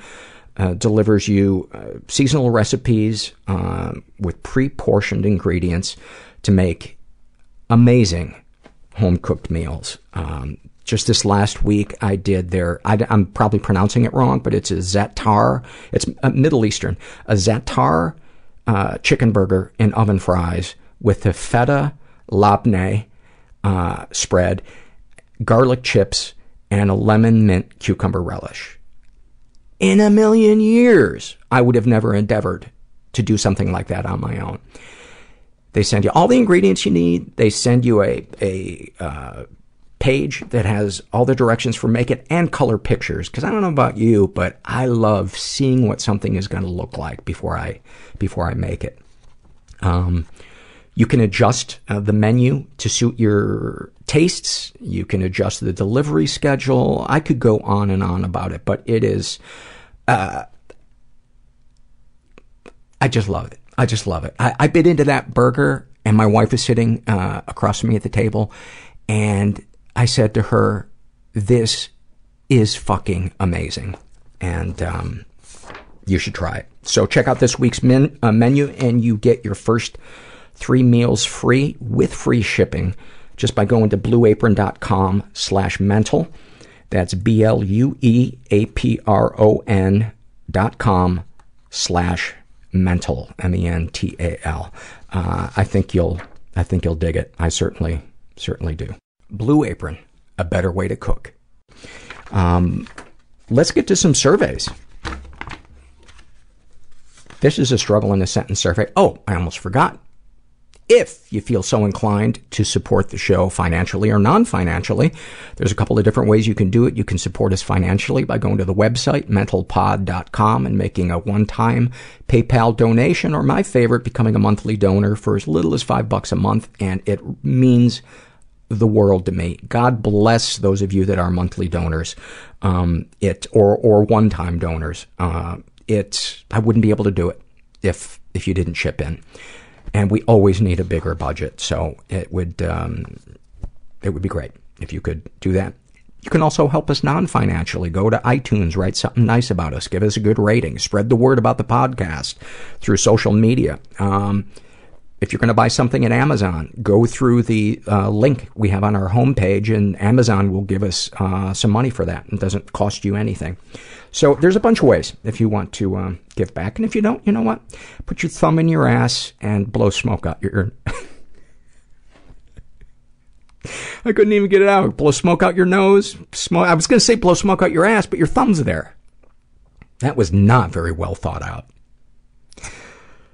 This is a struggle in a sentence survey filled out by a woman who calls herself E is for elephant. And she writes about her anxiety. Realizing that I'm actually feeling pretty okay for once and immediately racking my brain to try to figure out what worries I should be feeling instead. I think a lot of us are shaking our head going, yeah. Yeah, it's weird when you've had internal chaos your whole life. When there's peace, it's like an eerie silence. You're like, oh, oh, J- Jason's at camp now. I'm in the tent and, you know, the crickets are chirping, but that means, uh, about her love addiction. I wish that you felt the same way about me that I feel about you, or I wish that I felt the same way about you that you feel about me. If I had a choice of you loving me or me not loving you, I'm not sure which I'd pick. That is, that is great. Uh, snapshot from her life, staring at this survey form uh, for ages, thinking, Jesus, Paula's going to think you're a fucking moron. Why don't you save this for people who have real problems? Those things that you described are real problems. Any comments to make the pod- podcast better? All dog buttholes all the time. We are we are trying to improve our um, dog butthole to survey ratio, but um, Herbert is not being very compliant. This is filled out by Aurora, and she uh, snapshot from her life. She writes, "I'm a nurse with bipolar one, uh, anxiety disorders, etc. Very rough upbringing. Nobody hears my cries for help because they feel any treatment would take away from my accomplishments. Psych docs just profusely tell me how, quote, bright I am.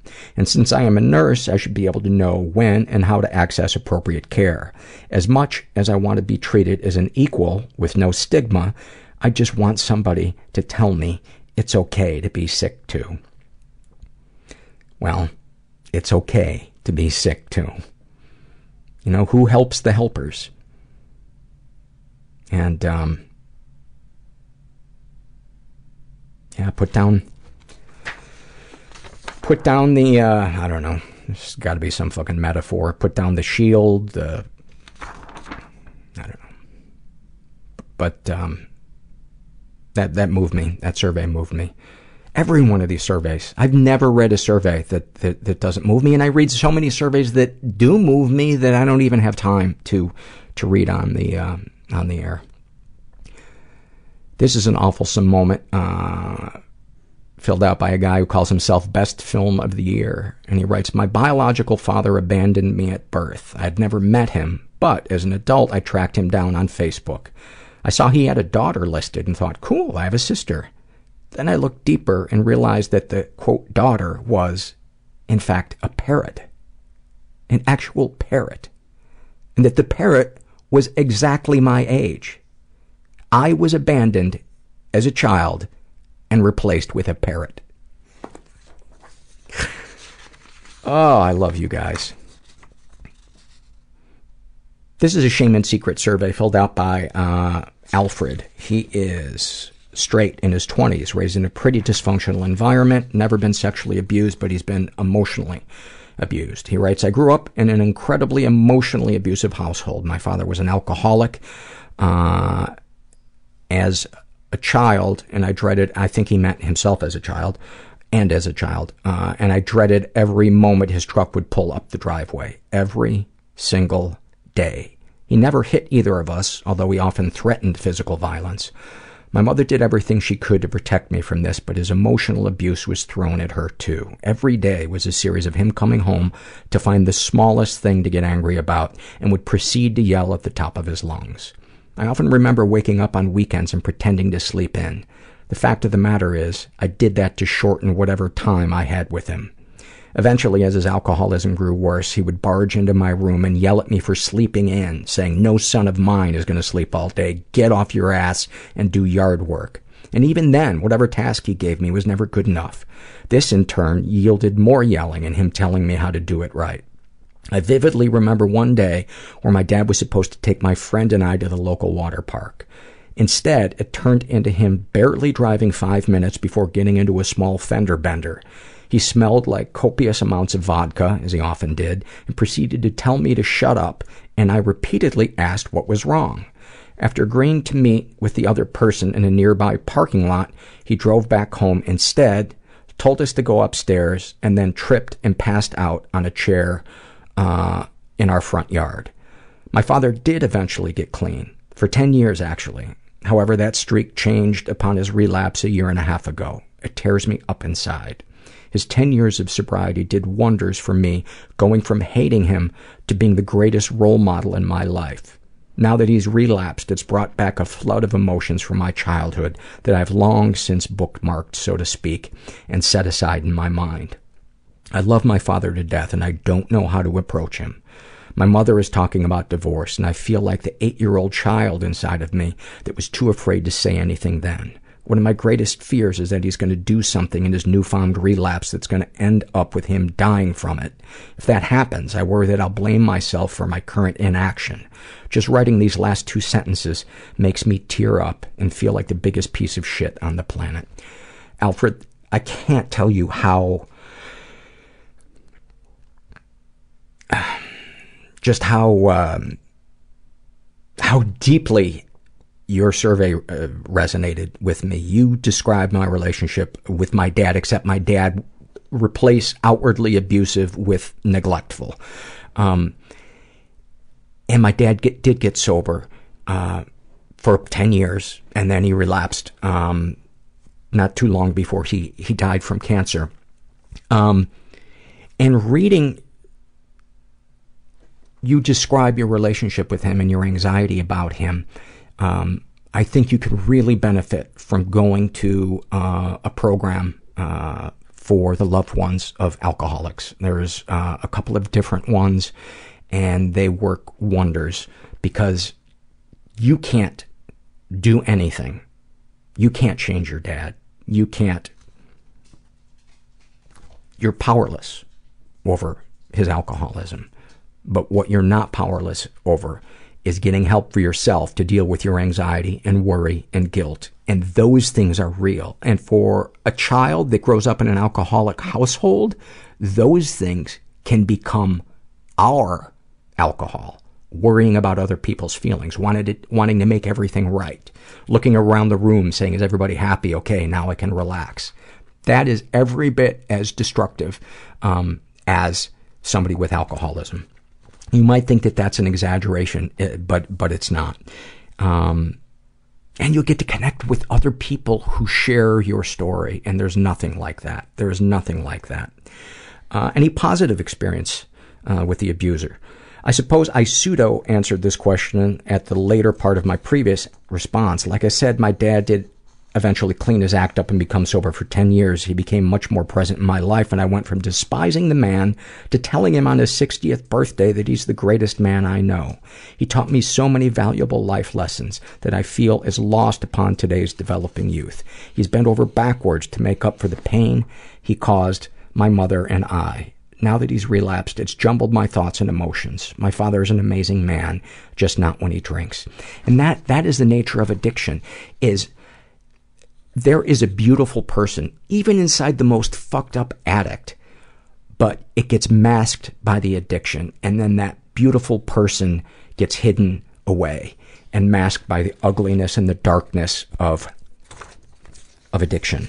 So um, it's it's complicated, and that's why a support group would be would be great. But anyway, um, it just really moved me.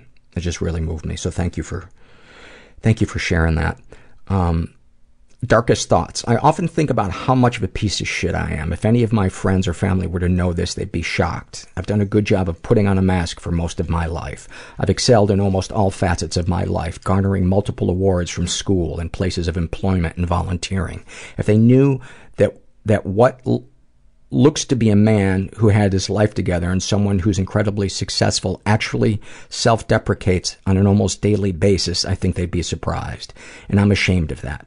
I almost feel obligated obligated to keep this going because I'm afraid of letting them down. I don't know how much longer I can keep this facade going. I'm finding myself crippled by fear and anxiety more and more as months go by to the point where I'm feeling st- stagnating, where I feel I'm stagnating. Herbert's in the room, ladies and gentlemen. All in all, I have a problem with loving myself and hate to admit it. Dude, this is all textbook child of an alcoholic. It is so textbook, and that's the good news. It means hundreds of thousands of people have gained their sanity back by connecting to other people who have some recovery around these issues. Uh, darkest secrets. I cheated during my first serious relationship. It's torn me up more than I think I realize. Talking about it is still difficult, especially because she's the one I let slip away with my selfish action. Sexual fantasies most powerful to you. I often fantasize about rough sex. Nothing that involves serious roughness, but enough to where it's prominent. It's kind of hard to explain, but sharing this makes me feel indifferent. I've never really been ashamed of my sexual fantasies. Different strokes for different folks. Uh, what, if anything, would you like to say to someone you haven't been able to? I'm sorry for bringing back your trust in men only to absolutely and positively shit on that at the end of our relationship. I can only imagine the pain I must have put you through. It'd be more than that, but it's all I can really think of at this moment in time. Even if her response is to fuck off and die, I'd prefer that than the lack of closure I've had for almost three years. What, if anything, do you wish for? I wish for the day that I finally look in the mirror and be proud of the person I see. I'm tired of constantly hating myself, but I can't seem to snap out of this nightmare that often feels like I never wake up from.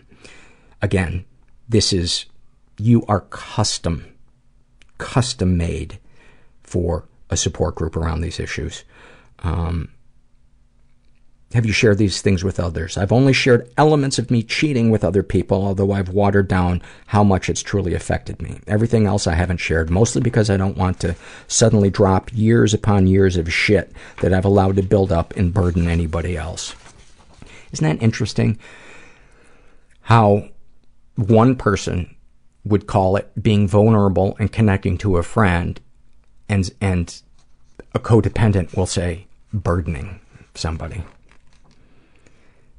How do you feel after writing these things down? I definitely feel better than I did before starting the survey. I have a counseling appointment next week. It's only my third session, but after this, I think I may just share all of this with my counselor. It's getting too exhausting to continue carrying all of this weight on my shoulders. I need to be open and honest with my counselor if I'm going to get the most out of this. Is there anything you'd like to share with someone who shares your thoughts and experiences? Nothing but a hug and a shit ton of love. Oh, dude. Giving you a hug and a shit ton of love right back at you. And um, this is this is like a classic codependent bottom that you are experiencing. And just know you are so far from being alone with it. This is a happy moment filled out by a guy who calls himself too stupid to come up with a solid name. I'm a fan of his already. And um, he writes, So I deal with the swings of depression, good months, really rough months, and no real means of why or how or when it will happen. I should probably get some help with that. Anyway, I also work as an EMT in a particularly ruddy city. Regardless of how the city is, the people are amazing. The other day, while sitting outside of the station, vaping and enjoying a Netflix movie on my phone, I see this young girl walking with her, quote, father. Uh, I hope he was her father. He was guiding her along with this stuffed duck that seemed to have had many years of comfort and grime on it. I imagine this is her favorite stuffed toy. Anyway, I make eye contact with them both and say hello. The little girl lets go of the duck and walks over to me. She holds out an old cassette head cleaner cassette, cassette tape and states, look at what I just found.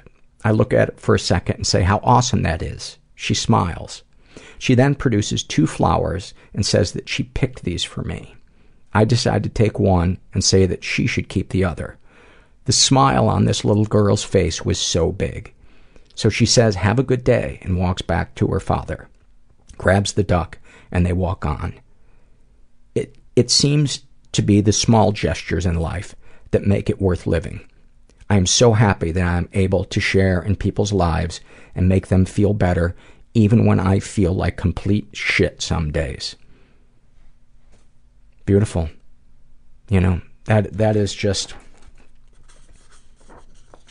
that's that's the foundation of there's three surveys um, that I, I included tonight that are seemingly small on the surface but as I was putting the surveys together for tonight, I realized these are like the hallmarks of building a better life for ourselves. And that, that's the first one. Um, I'll let you know when I read the other ones. Uh, and I'll try not to get you off guard. This is an awful moment filled out by just another egocentric, uh, and they are non-binary. And they write, when I was going through a bout of mania after quitting Depakote, Abilify, and Lorazepam cold turkey, I went into an artistic frenzy. I would work obsessively on small pieces of art and made a lot of stuff. I could not stop producing. During these times I was working on art, I was not actually present. I would leave my body in what I felt was an astral body. I would see myself rotating around our planet, but in the opposite direction of everything else. I would spin faster and faster until I would feel my brain pop out of the back of my skull from the force. Then I continued to turn into fire and ash. Uh, then I would come out of this state and be in my earthbound body, looking in front of me, and I would have completed works I had no memory of making. Still wish I had that mania to bring me back to how productive I was. And yes, I know, that's not healthy. Dude, I get it. I've never experienced pure mania. I've experienced um, hypomania and Def Leppard's pyromania. Um, but hypomania is, uh, it's addicting. It is addicting. Thank God I don't have any, uh, I don't have the ability to trigger hypomania. Pinned Butterfly writes about her anxiety. Finding the choice between going to the bathroom and going to sleep so difficult, I just sit in bed picking the skin off my face until I bleed so I have something else to focus on besides the discomfort in my bladder. About her compulsive skin picking. Sobbing as I pick the skin on my face, chest, and shoulders because I'm thinking about how ugly I will look tomorrow, then picking some more to stop myself from sobbing. Um, uh, other struggle, group rape porn fetish. Sometimes I think I force myself to watch it just so I have evidence if someone asks me why I think I'm a horrible person. Um, snapshot from her life. I decide to talk honestly about how depressed, confused, frustrated, and hopeless I feel for the first time in years when my dad asked me what's wrong. Then immediately regretting it when he cuts me off and tells me I just need to try harder. I think I speak for all of us when I say, fuck your dad. And I hope you never go to him for um, anything emotionally again, because that is fucked up and you deserve better. And who wouldn't be filled with anxiety if that is one of their parents? There is nothing inherently wrong with you. You are, you were just raised in an environment where there was no safety, nurturing, you weren't seen, you weren't felt. Who wouldn't? Who wouldn't be engaging in some type of compulsive behavior? Sending you some love. This is a struggle in the sentence filled out by Charlie. And um, Charlie writes about having borderline personality disorder. It feels like having a closet full of costumes, and if you take one off, uh, if you take one off me, there's nothing underneath. Snapshot from, uh, it says uh, that Charlie is a non-binary woman, so uh, I'm assuming the pronoun is she. I'm not sure or they. I'm not sure. I'm just going to say she. Uh, when my ex-girlfriend left me, I was forced to confront all these parts of me that I hadn't known were there. They were scary and led me to act in ways that were toxic and that I'm now ashamed of. I lashed out. I said things I didn't mean. I spit on everyone, including myself. That was almost two years ago, and I've stayed single the entire time, trying to put myself back together and develop healthy habits for the future. That is that is so awesome. I could add this to the uh, to the other three as a as a you know just those incremental steps of what a better life, working our way towards a better life. Because I think a lot of people think that um, uh, becoming emotionally healthy is going to be like this magic thing that happens, uh, you know, abruptly and is seismic and suddenly incredibly clear, but it's not. It's gradual. It's um, it's like going to the gym, and before you know it, all of a sudden you're like, oh my god, I can I can see uh, a muscle here. And if uh, Charlie, if you're not aware of, I'm sure you are, um, but there's um, a thing called dialectical behavior therapy, um, which is supposed to be great for people with borderline personality disorder. I'm sure you're probably doing it already. This is an awful moment filled out by DJ, who is uh, non-binary. And DJ writes, My mother is a hoarder of moderate severity, and no door in our house closes. I just recently realized this is the perfect metaphor for my mother's complete lack of boundaries. That is beautifully awesome, beautifully awful. This is this is a shame and secret survey filled, filled out by a woman who calls herself Doodler. She's pansexual in her 20s, raised in a pretty dysfunctional environment. Um, she was uh, the victim of sexual abuse and never reported it. Uh, it happened to her um, many times, starting when she was eight, um, up through uh, adulthood. Um, ever been physically or emotionally abused? Uh, between the ages of 13 and 17, my dad was both physically and emotionally abusive. He had an extremely short temper, and I was stubborn. Uh, and he would beat me whenever I stood my ground in an argument. He would scream at me, If your own dad can't love you, can't stand to be around you, you'll never have anyone that will. Clearly, that affected my first relationship with a man who played on that insecurity. It's amazing how abusers just have that sixth sense for somebody that they can control or abuse. Any positive experiences? My dad and I have a great relationship now. He had a terrible motorbike accident a few years ago and suffered with PTSD. During CBT therapy for this, they helped him with issues he had with me. We had a long talk, and after I moved out at 18, we started to get on. Forcing him to realize he can't control my life helped him to let go of the anger a little. Further anger management training helped too. My only worry now is that I am so similar to him. I have that same temper. I don't have kids, uh, but I want them. I'm terrified I'll be like him. Then p- please do do the kind of work that your dad did uh, before you have kids, because if anything, having kids is just going to intensify that anger if, if you don't work on it. Darkest thoughts: uh, suicide, incest, rape, sexual fantasies. Darkest secrets, attempted suicide. Uh, when my brother and I were eight and nine, we would play, quote, married couple. There was never penetration. We didn't know what sex really was, but my mom caught us, and the shame I feel when I remember makes me sick. Please let go of that shame. You were a child. You were a child, and so many kids experiment um, with other children, on themselves, with objects, with animals. Um, don't judge yourself. Let that go.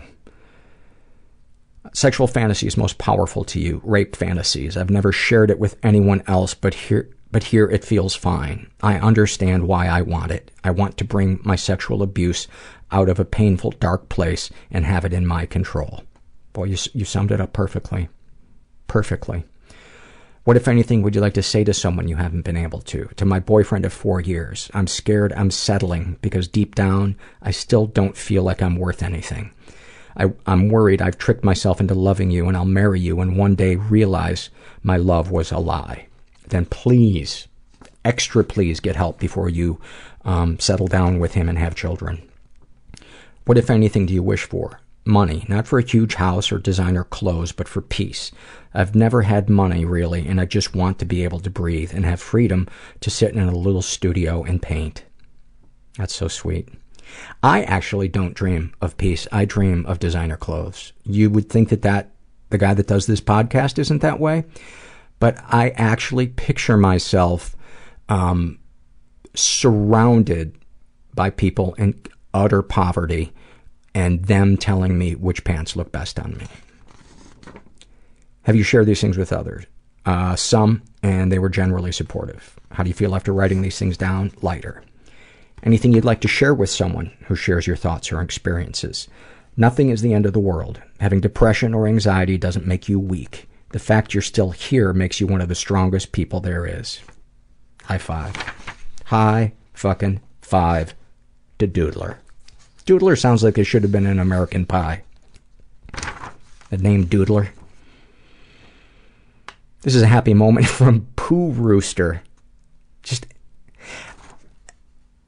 horse racing and these surveys, I am amazed how the fuck you haven't run out of names yet. Pooh Rooster. Uh, his happy moment. Today I went to the pet store to grab some stuff for my sick dog. I bullshat, and he puts in parentheses, past tense of bullshit, with the employees for a little bit and cracked a few jokes. After one joke, one employee, who happened to be ridiculously beautiful, told me, I like you. Yeah, I like you. Normally, my response would be to make some self-deprecating joke. You only like me because you don't know me. Instead, this time I took the compliment.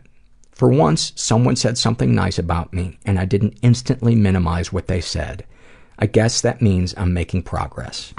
And that was the other survey I was telling you about. That's what recovery looks like, is sitting in the discomfort and not going into the old learned behavior that gets us nowhere. Any comments to make the podcast better? Paul, you need to wear a bandana and aviator sunglasses whilst, whilst recording the podcast. Trust me, you'll be glad you did. I can see why you made those people laugh. You're a funny motherfucker. Uh, Rose Teacup shares an awfulsome moment. And this one's kind of heavy, but God, it's so, um, it's, I'm not just gonna read it. Um, two years ago on a Thursday afternoon in Vegas, I was 26 and I had barely slept in months. As I walked into the ICU, the blue light was flashing over the door to her room. Nurses and other staff were running up and down the hall and everything really did move in slow motion. I think some of them asked me if I was family and I'm sure I said yes. I don't remember if I was running or walking calmly, but I remember there were so many people in a rush that I could only approach the door with the blinking light and lean against the door jamb for support. Inside the room was about a dozen nurses surrounding my mother, taking turns performing the most horrifying CPR I've ever seen in my life. My mother was heavy set, even after spending months in the hospital wasting away. Her belly was so swollen then that she was bigger than she had ever been, as round as a beach ball. Her body was convulsing in rhythm from the effort of the compressions, and the nurses were lined up and taking turns because their arms would get tired. The doctor was standing next to me as I was watching, crying, frozen. He told me they couldn't get her stabilized. He told me that they had broken too many ribs. Her brain was denied oxygen for too long. She didn't have a DNR, which stands for do not resuscitate. Her heart was failing, and they needed me to tell them that it was okay to stop trying to save her. The nurses were exhausted. I had to tell them to let my mother die.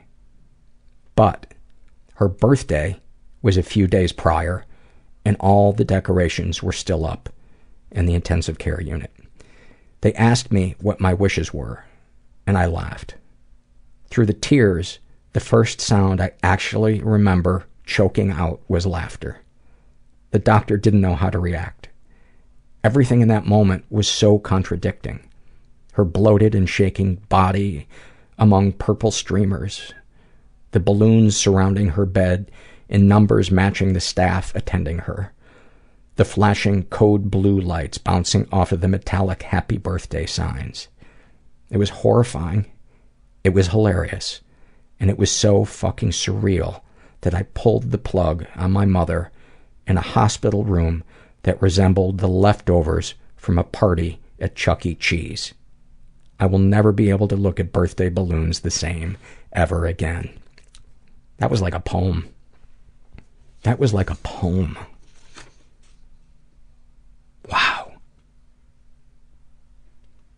I'm going to remember that the rest of my life. That that is um, that is like the pain and the laughter of life at, at its apex right there. I mean, that's a Hall of Fame one. That is a Hall of Fame one. Not necessarily funny, because I don't think any of us are like, oh my god, that's hilarious, but um, that it was hilarious to you because it had to be in that moment. That it had to be. That there's no other way you could react seeing that stuff.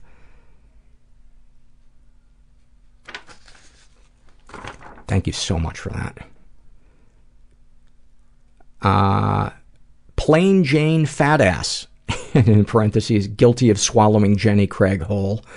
uh, writes about her PTSD. Here's some sensory input. Sure, you don't remember what's connected to it that would thrust you into a panic, but your body sure does. About having emetophobia, which is the fear of throwing up. Driving myself to illness over the fear of getting ill. Snapshot from her life. Looking at old photos of myself from prom and recalling how proud my mother was of me for being the tannest, thinnest, bustiest girl of the group, and then remembering the latest photo I'd looked over with her and how she'd lamented over how enormous my arms have gotten, and then gone on to compliment my cousin on how thin she is. She's looking great now that she's back down to those single digit jean sizes. If only I'd taken after her example. No, it's, that is not the way to go. That is not the way to recovery. That is not the way to recovery. God, I, I just can't believe the shit that people say to each other sometimes.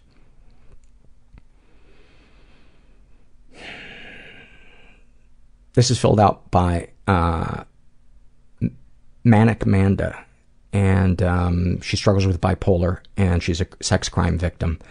And snapshot from her life, she writes, Do you ever feel like you need an adult? I feel like that lately. My boss slash friend said last night that my problems were made up rich white girl problems and that I needed to grow the fuck up and be an adult for my children. Not exactly the best thing to tell a suicidal person. And that's really all I, I wanted to address in this because it pissed me off so much that somebody would say that. Don't ever conf- conflate monetary privilege with emotional privilege. Those are two different universes. And that's it. That's just all I wanted to say. And you need better friends. Or at least friends who you can open up to about emotional thing things. Um, but do not listen to a person as ignorant as that person is. Because your feelings are valid. You're a sex crime victim. You have bipolar. Those are huge loads of things to live with. That really made me angry. I'm going to need your friend's phone number. Actually, you know what? Get him skates and I'm going to knock him off his feet and then not have a good witty thing to say until two days later. This is a shame and secret survey filled out by Carla. She is uh, straight but bi curious, never acted on it. She's in her 40s, raised in a slightly dysfunctional house. Uh, she was the victim of sexual abuse and never reported it. Uh, I was molested by three babysitters, two girls and one boy. I was also the victim of date rape. I'm pretty sure the boy, who was six years older than me, had me stroke his penis when I was around nine years old. I can picture the red bedspread on the couch in the living room. The two girls, sisters, would play spaceship with me in my bunk bed, and we would touch each other. Later, when I got suspended from school at age 12, my mom asked the boy to stay home with me and fooled around. After that, we snuck around for months, stealing kisses and touches in the same house with my parents. It was very exciting, but then he started doing the same with my best friend, and I was jealous. The date rape occurred when I was 13. I was a virgin and didn't want to, quote, cheat on my boyfriend, but I was at a party drinking champagne, and a really cute older boy was paying attention to me. I was getting into kissing and touching him, but then someone came into the bedroom and we had to leave. He led me into the bathroom and we continued.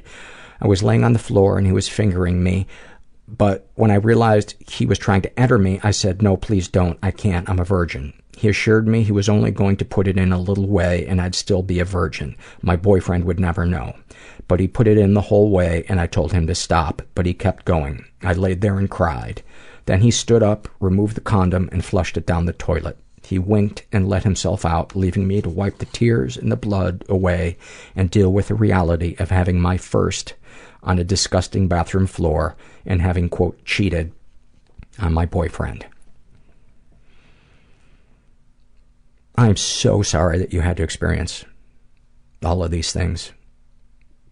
And, well, I'm just going to read more of your survey, but uh, she writes that she's never been physically abused. Uh, she writes, My father was hysterical when I was 12 to 13 years old. He couldn't handle he couldn't handle me and forbid me from seeing and talking to boys when he found when he found out I was dating a 17 year old. He ripped the phone out of the wall and threw it across the room. He took my record player and threw it in the back of his pickup. My mom hid things from him, like when I got pregnant and had an abortion the day before my 14th birthday. Later, when I was in high school, he would threaten to have my car registration and insurance revoked if I didn't do what he wanted. In college, I rented a car to drive to Canada with my boyfriend, and he threatened to stop paying for my college if I went. My mother constantly complained about my father to me and my brother, often about how he drank and wasn't responsible about paying bills, how everyone thought he was terrific because they didn't know the real him. Later, after he died, my mom got rid of all his stuff and spoke badly about him. Then she started dating and would tell, me about her sex life, despite me telling her I didn't want to hear it. She definitely has some boundary issues. Any positive experiences with the abusers? Sure, I loved my father. He could be a very nice man. He cooked all of the holiday meals and made breakfast on weekends. He cried the day he dropped me off at college. And I love my mother, even though she is dark and completely self-absorbed lately. She's 75. I know she will always be there for me as long as she's alive and that she truly loves me. It's amazing how complex our relationships with not only people but parents can be. Uh, darkest thoughts. I think about having sex with women and double penetration by two men.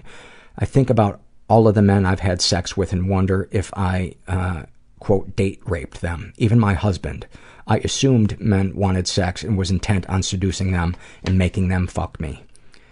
Darkest secrets. I enjoyed the sexual, the childhood sexual abuse with two female babysitters and a male babysitter. When I was 13 or so, I let a dog lick my cunt slash clit slash pussy, and then in parentheses she puts, there is no word that I feel comfortable using. Uh, maybe clussy. I think we gotta, we gotta dub that. Eat my clussy.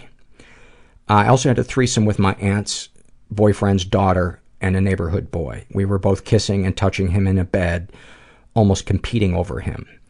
I tried cocaine a few times and smoked crack once when I was in my 20s. I'd love to do cocaine again, but probably never will.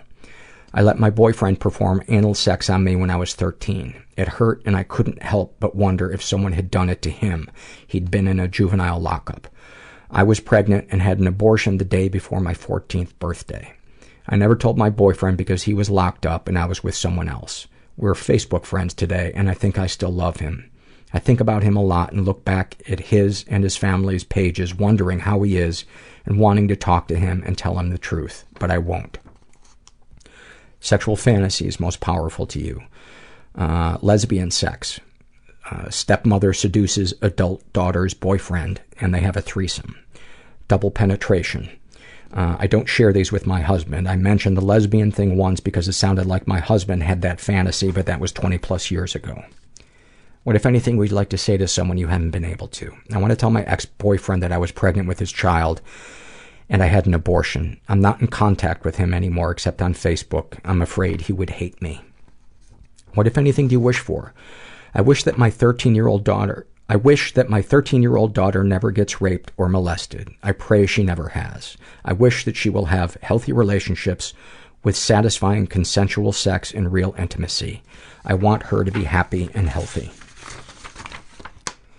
Um, I have shared some of these things with others. When I told my friend I had been uh, date raped in junior high, uh, she told others and they accused me of being a liar. When I told my husband these things when we were first getting to know each other, he was understanding and kind, but we don't talk about it anymore. If you want to talk about it with him, bring it up. It, because he sounds like he's somebody that you can talk to. And I think it could bring you closer together. Um, anything that is involves vulnerability and um, trust, and then having that trust um, positively received, can't help but make a relationship better. Plus, he would want to know what's going on with you. How do you feel after writing these things down? I feel anxious, but it feels good to share my stories. I envision you sharing them on the podcast and sending me a big hug. That makes me smile. No, no hug for you. Uh, in fact, I, I cast you to hell. No, I'm sending you, sending you a big warm hug. Anything you'd like to share uh, with someone who shares your thoughts or experiences? I'm so sorry that happened to you. I feel your pain. Let's help each other overcome and be strong. It wasn't your fault. You were just a kid. Well put. Well put. That one really moved me. Thank you for that. Thank you for that. This is an awful moment filled out by Wackadon't, and she writes, A decade or so ago when I lived in the city, I thought I thought of the older couple next door as an adopted aunt and uncle, until she told me, conversationally, that he thought of me as he masturbated. That year, I learned how to build a fence.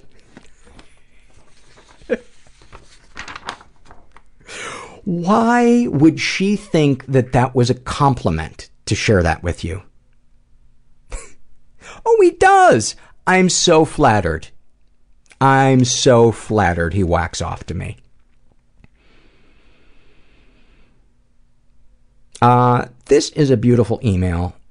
I hope that this doesn't come across as self-serving, but you know, when people thank me for doing the podcast, um, I always say I get as much out of it as anybody else does, and it's emails like this next one that I'm uh, going to read that literally make my day. And this is from CG, and she's 15, and she writes, Hey, Paul, I just wanted to let you know that since I found this podcast a few weeks ago, I've been completely unable to stop listening during any free time I have. It has helped me to do an incredible amount of self-reflection during a time when I very much needed it. It has further educated me on mental illness and validated so many things about myself that I no longer classify as weird. Although I'm only 15 years old, I have gone through a lot of drastically different situations and changes during my short lifetime, and have finally reached a point of stability where I can sit down with myself and your podcast and process everything that I'm feeling. Things no longer seem so impossible or so incredibly terrible in comparison to a lot of the stories on the pod. Thanks uh, to hearing all of this, I have realized that yes, I can absolutely do this on my own, that I am capable of growing, and that I have an incredible amount of time to learn about myself and the world around me. Just thank you for this. Hold on one second. Um, this is the podcast I always needed, even though I didn't know it. It makes me more interested in going into the mental health field, um, and also inspires me to become the musician I so terribly want to be. Because why the fuck not? Paul does what he does for a living and combats his demons every day, so why can't I? Sending you lots of love and my eternal gratefulness. Sorry if this sounded too self-helpy. That wasn't self-helpy at all. I wrote her back and thanked her and asked her if I could read it um, on the on the podcast. And that, I mean, how how do you not love your life when you get the kind of emails that that I get? Um, somebody has a breakthrough, they heard a guest say something. In fact, I, I'm hoping she hears this episode because, I mean, Andrea's story, the shit that we can survive is amazing.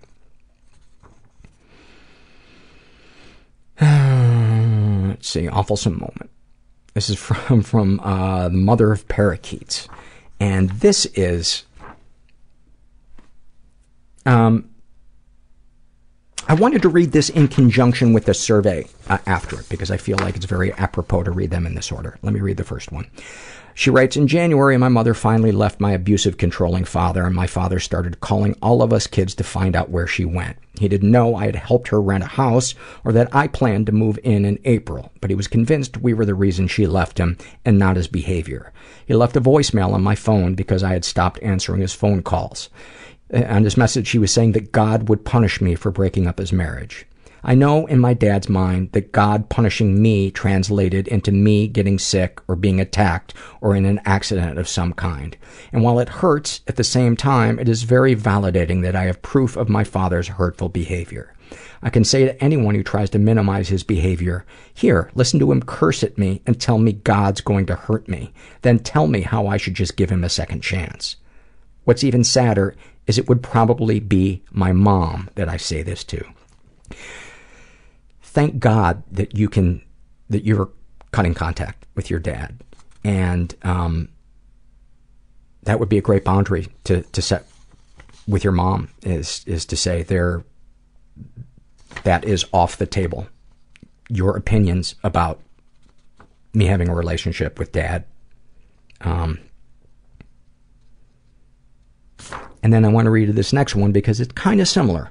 Um, but anyway, here it is. This is a happy moment and it's filled out by I thought I'd be perfect by now. And she writes, This is more of a moment of small triumph than happy. Even though I'm an adult, my mom can still sometimes rant at me like I'm about 10. Usually I sit there and take it. Occasionally I've argued back and that never goes well. It just escalates things. The last time it happened, I was just about to leave her house when the conversation we were having turned from lighthearted and kind of humorous to her being really pissed off and lecturing me about something ridiculous. I felt my stomach get nervous and my heart started to race, just like it has my whole life. I considered my options. For the first time ever, I simply said, well, I'm gonna go. I opened the door, turned and smiled, said bye, and left her standing there, arms crossed, scowling at me. I was scared. What would her reaction be? She might never talk to me again. She might yell at me. She might be super passive aggressive. I saw her a day or two later, and you know what? Everything was fine. She didn't mention it. I didn't mention it. She was not passive aggressive. She seemed the way she always is when things are good. And she has never brought up the subject that she was lecturing me about, which is what I wanted. I feel like I was finally successful in setting a boundary that actually stuck. It has taken me a long time to learn how to do this, but now I feel like I have more power in the relationship. That is one of my favorite surveys I've read in the five years of doing this podcast. That is what recovery looks like. This is one of the small building blocks of a better life. I want to frame that. I want to frame that. And then this is kind of bittersweet. Uh, this thing I'm gonna I'm gonna end on, but it's also uh, it's it's um, just read it. How many times do I do that? I'm so afraid that you're going to criticize why I read something, the order I read something in, that, oh, it is exhausting being a people pleaser. But you know what they say when you stop pleasing people? People aren't pleased. This is from Janelle, and she writes, You always talk in the podcast about how much you love to see families loving each other, and as someone who has had a horribly dysfunctional family, I always feel especially proud when I can offer support to my kids in a way that I never had. I thought I would share this heartbreaking moment with you. This evening after work, my six-year-old son was in a real mood. He was being sassy and moody, crying more easily than normal. So just before bedtime, he and his little sister were playing in the kiddie pool in the yard, and I went inside to grab their vitamins uh, before I forgot. When I came to give it to him, he had a complete meltdown and started yelling at me about how he wanted to do it himself, that he didn't want help from anyone ever. At first I was a little mad at the sassiness, but then I asked, hey, is there something else bothering you? I was trying to help, and this doesn't seem like a big enough deal to be this mad about. His eyes welled up with tears, and he said, Are you sure you want to know? I assured him that I did, and that it would make him feel better to talk about what was bothering him. My mama heart broke as my little boy collapsed in sobs, telling me through a choked voice about seven kids at summer camp all throwing rocks at him, while still three others hurled sticks to have him run away, and yet still others chase him with long sticks to poke him. Then he told then he told them over and over that he didn't like it. Please stop. That he told his teacher, and the teacher said, It's fine. If you don't want to play, you can sit on the bench. He sobbed and said, I don't know how many kids are in that summer camp, but it felt like all of them were hurting me. He's six. He said they tell him they hate him. He sobbed harder still and said, I think I should just play alone now. And he sobbed and sobbed. I held him and listened and told him it's not his fault and that I will do everything in my power to help him fix this problem. My heart feels so hurt for this little one. He's so full of life and sweetness and courage. He collapsed into my chest and told me he loved me and just held there for a while, sobbing these big sobs. I let him sit there as long as he needed and just kept telling him that I loved him and that I would talk to teachers to make it right, and if it wasn't, that I would find him a safe place to be. After he got done crying, he asked if he could wear one of my shirts and lay in my bed and snuggle me until he fell asleep. Of course, I said he could. While my heart aches that he had to do he had to experience this, it brings great comfort to know that he is getting something I never did. Someone to notice, someone to listen, and someone to fight for him.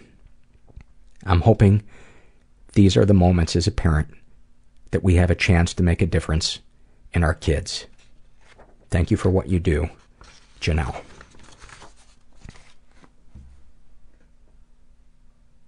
Wow.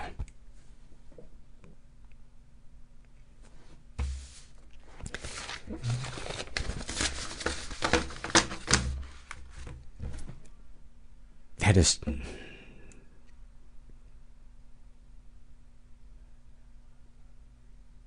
I wish I think a lot of us wish that we had had a mom like you, Janelle. And I bet if you're listening right now, you're thinking, oh God, I'm not as good of a mom as you think I am. But that just moved me to tears. And I'm dead inside. So that's quite an accomplishment. Whew. Some great surveys tonight, some great emails. I just feel like the luckiest guy. Just the luckiest guy. Thank you so much for all that you guys give to this podcast, pouring your hearts out, being monthly donors, spreading the news of the podcast. The news of the podcast? Ugh. Ugh.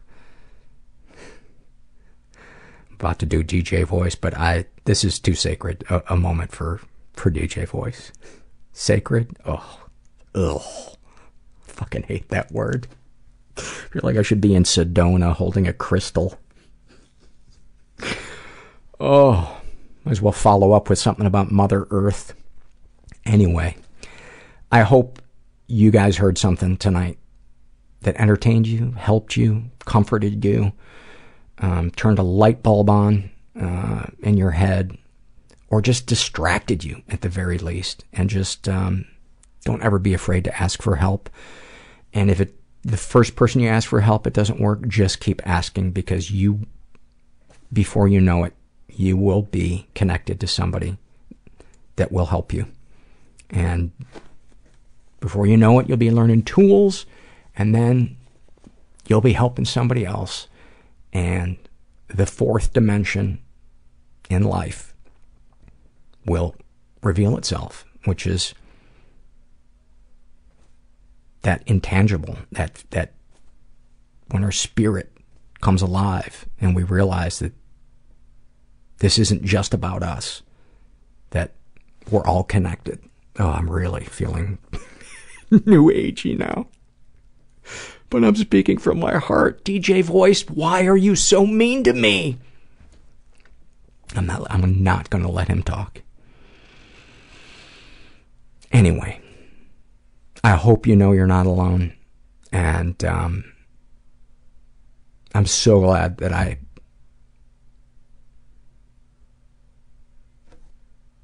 that I get to experience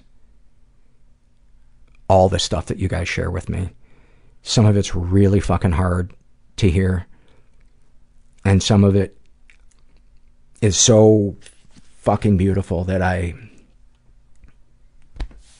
that I don't have words for it. So I'm just gonna wrap this fucking thing up. Because now I'm starting to get on my nerves. Now I'm on the side of DJ Voice. You know what? DJ Voice and I are gonna go out for a drink. Just remember you're not alone. And thanks for listening. Everybody I know is bizarrely beautifully Everybody fucked up I in know some is weird way. bizarrely beautifully Everybody fucked up in some weird way. Bizarrely beautifully fucked up in some weird way.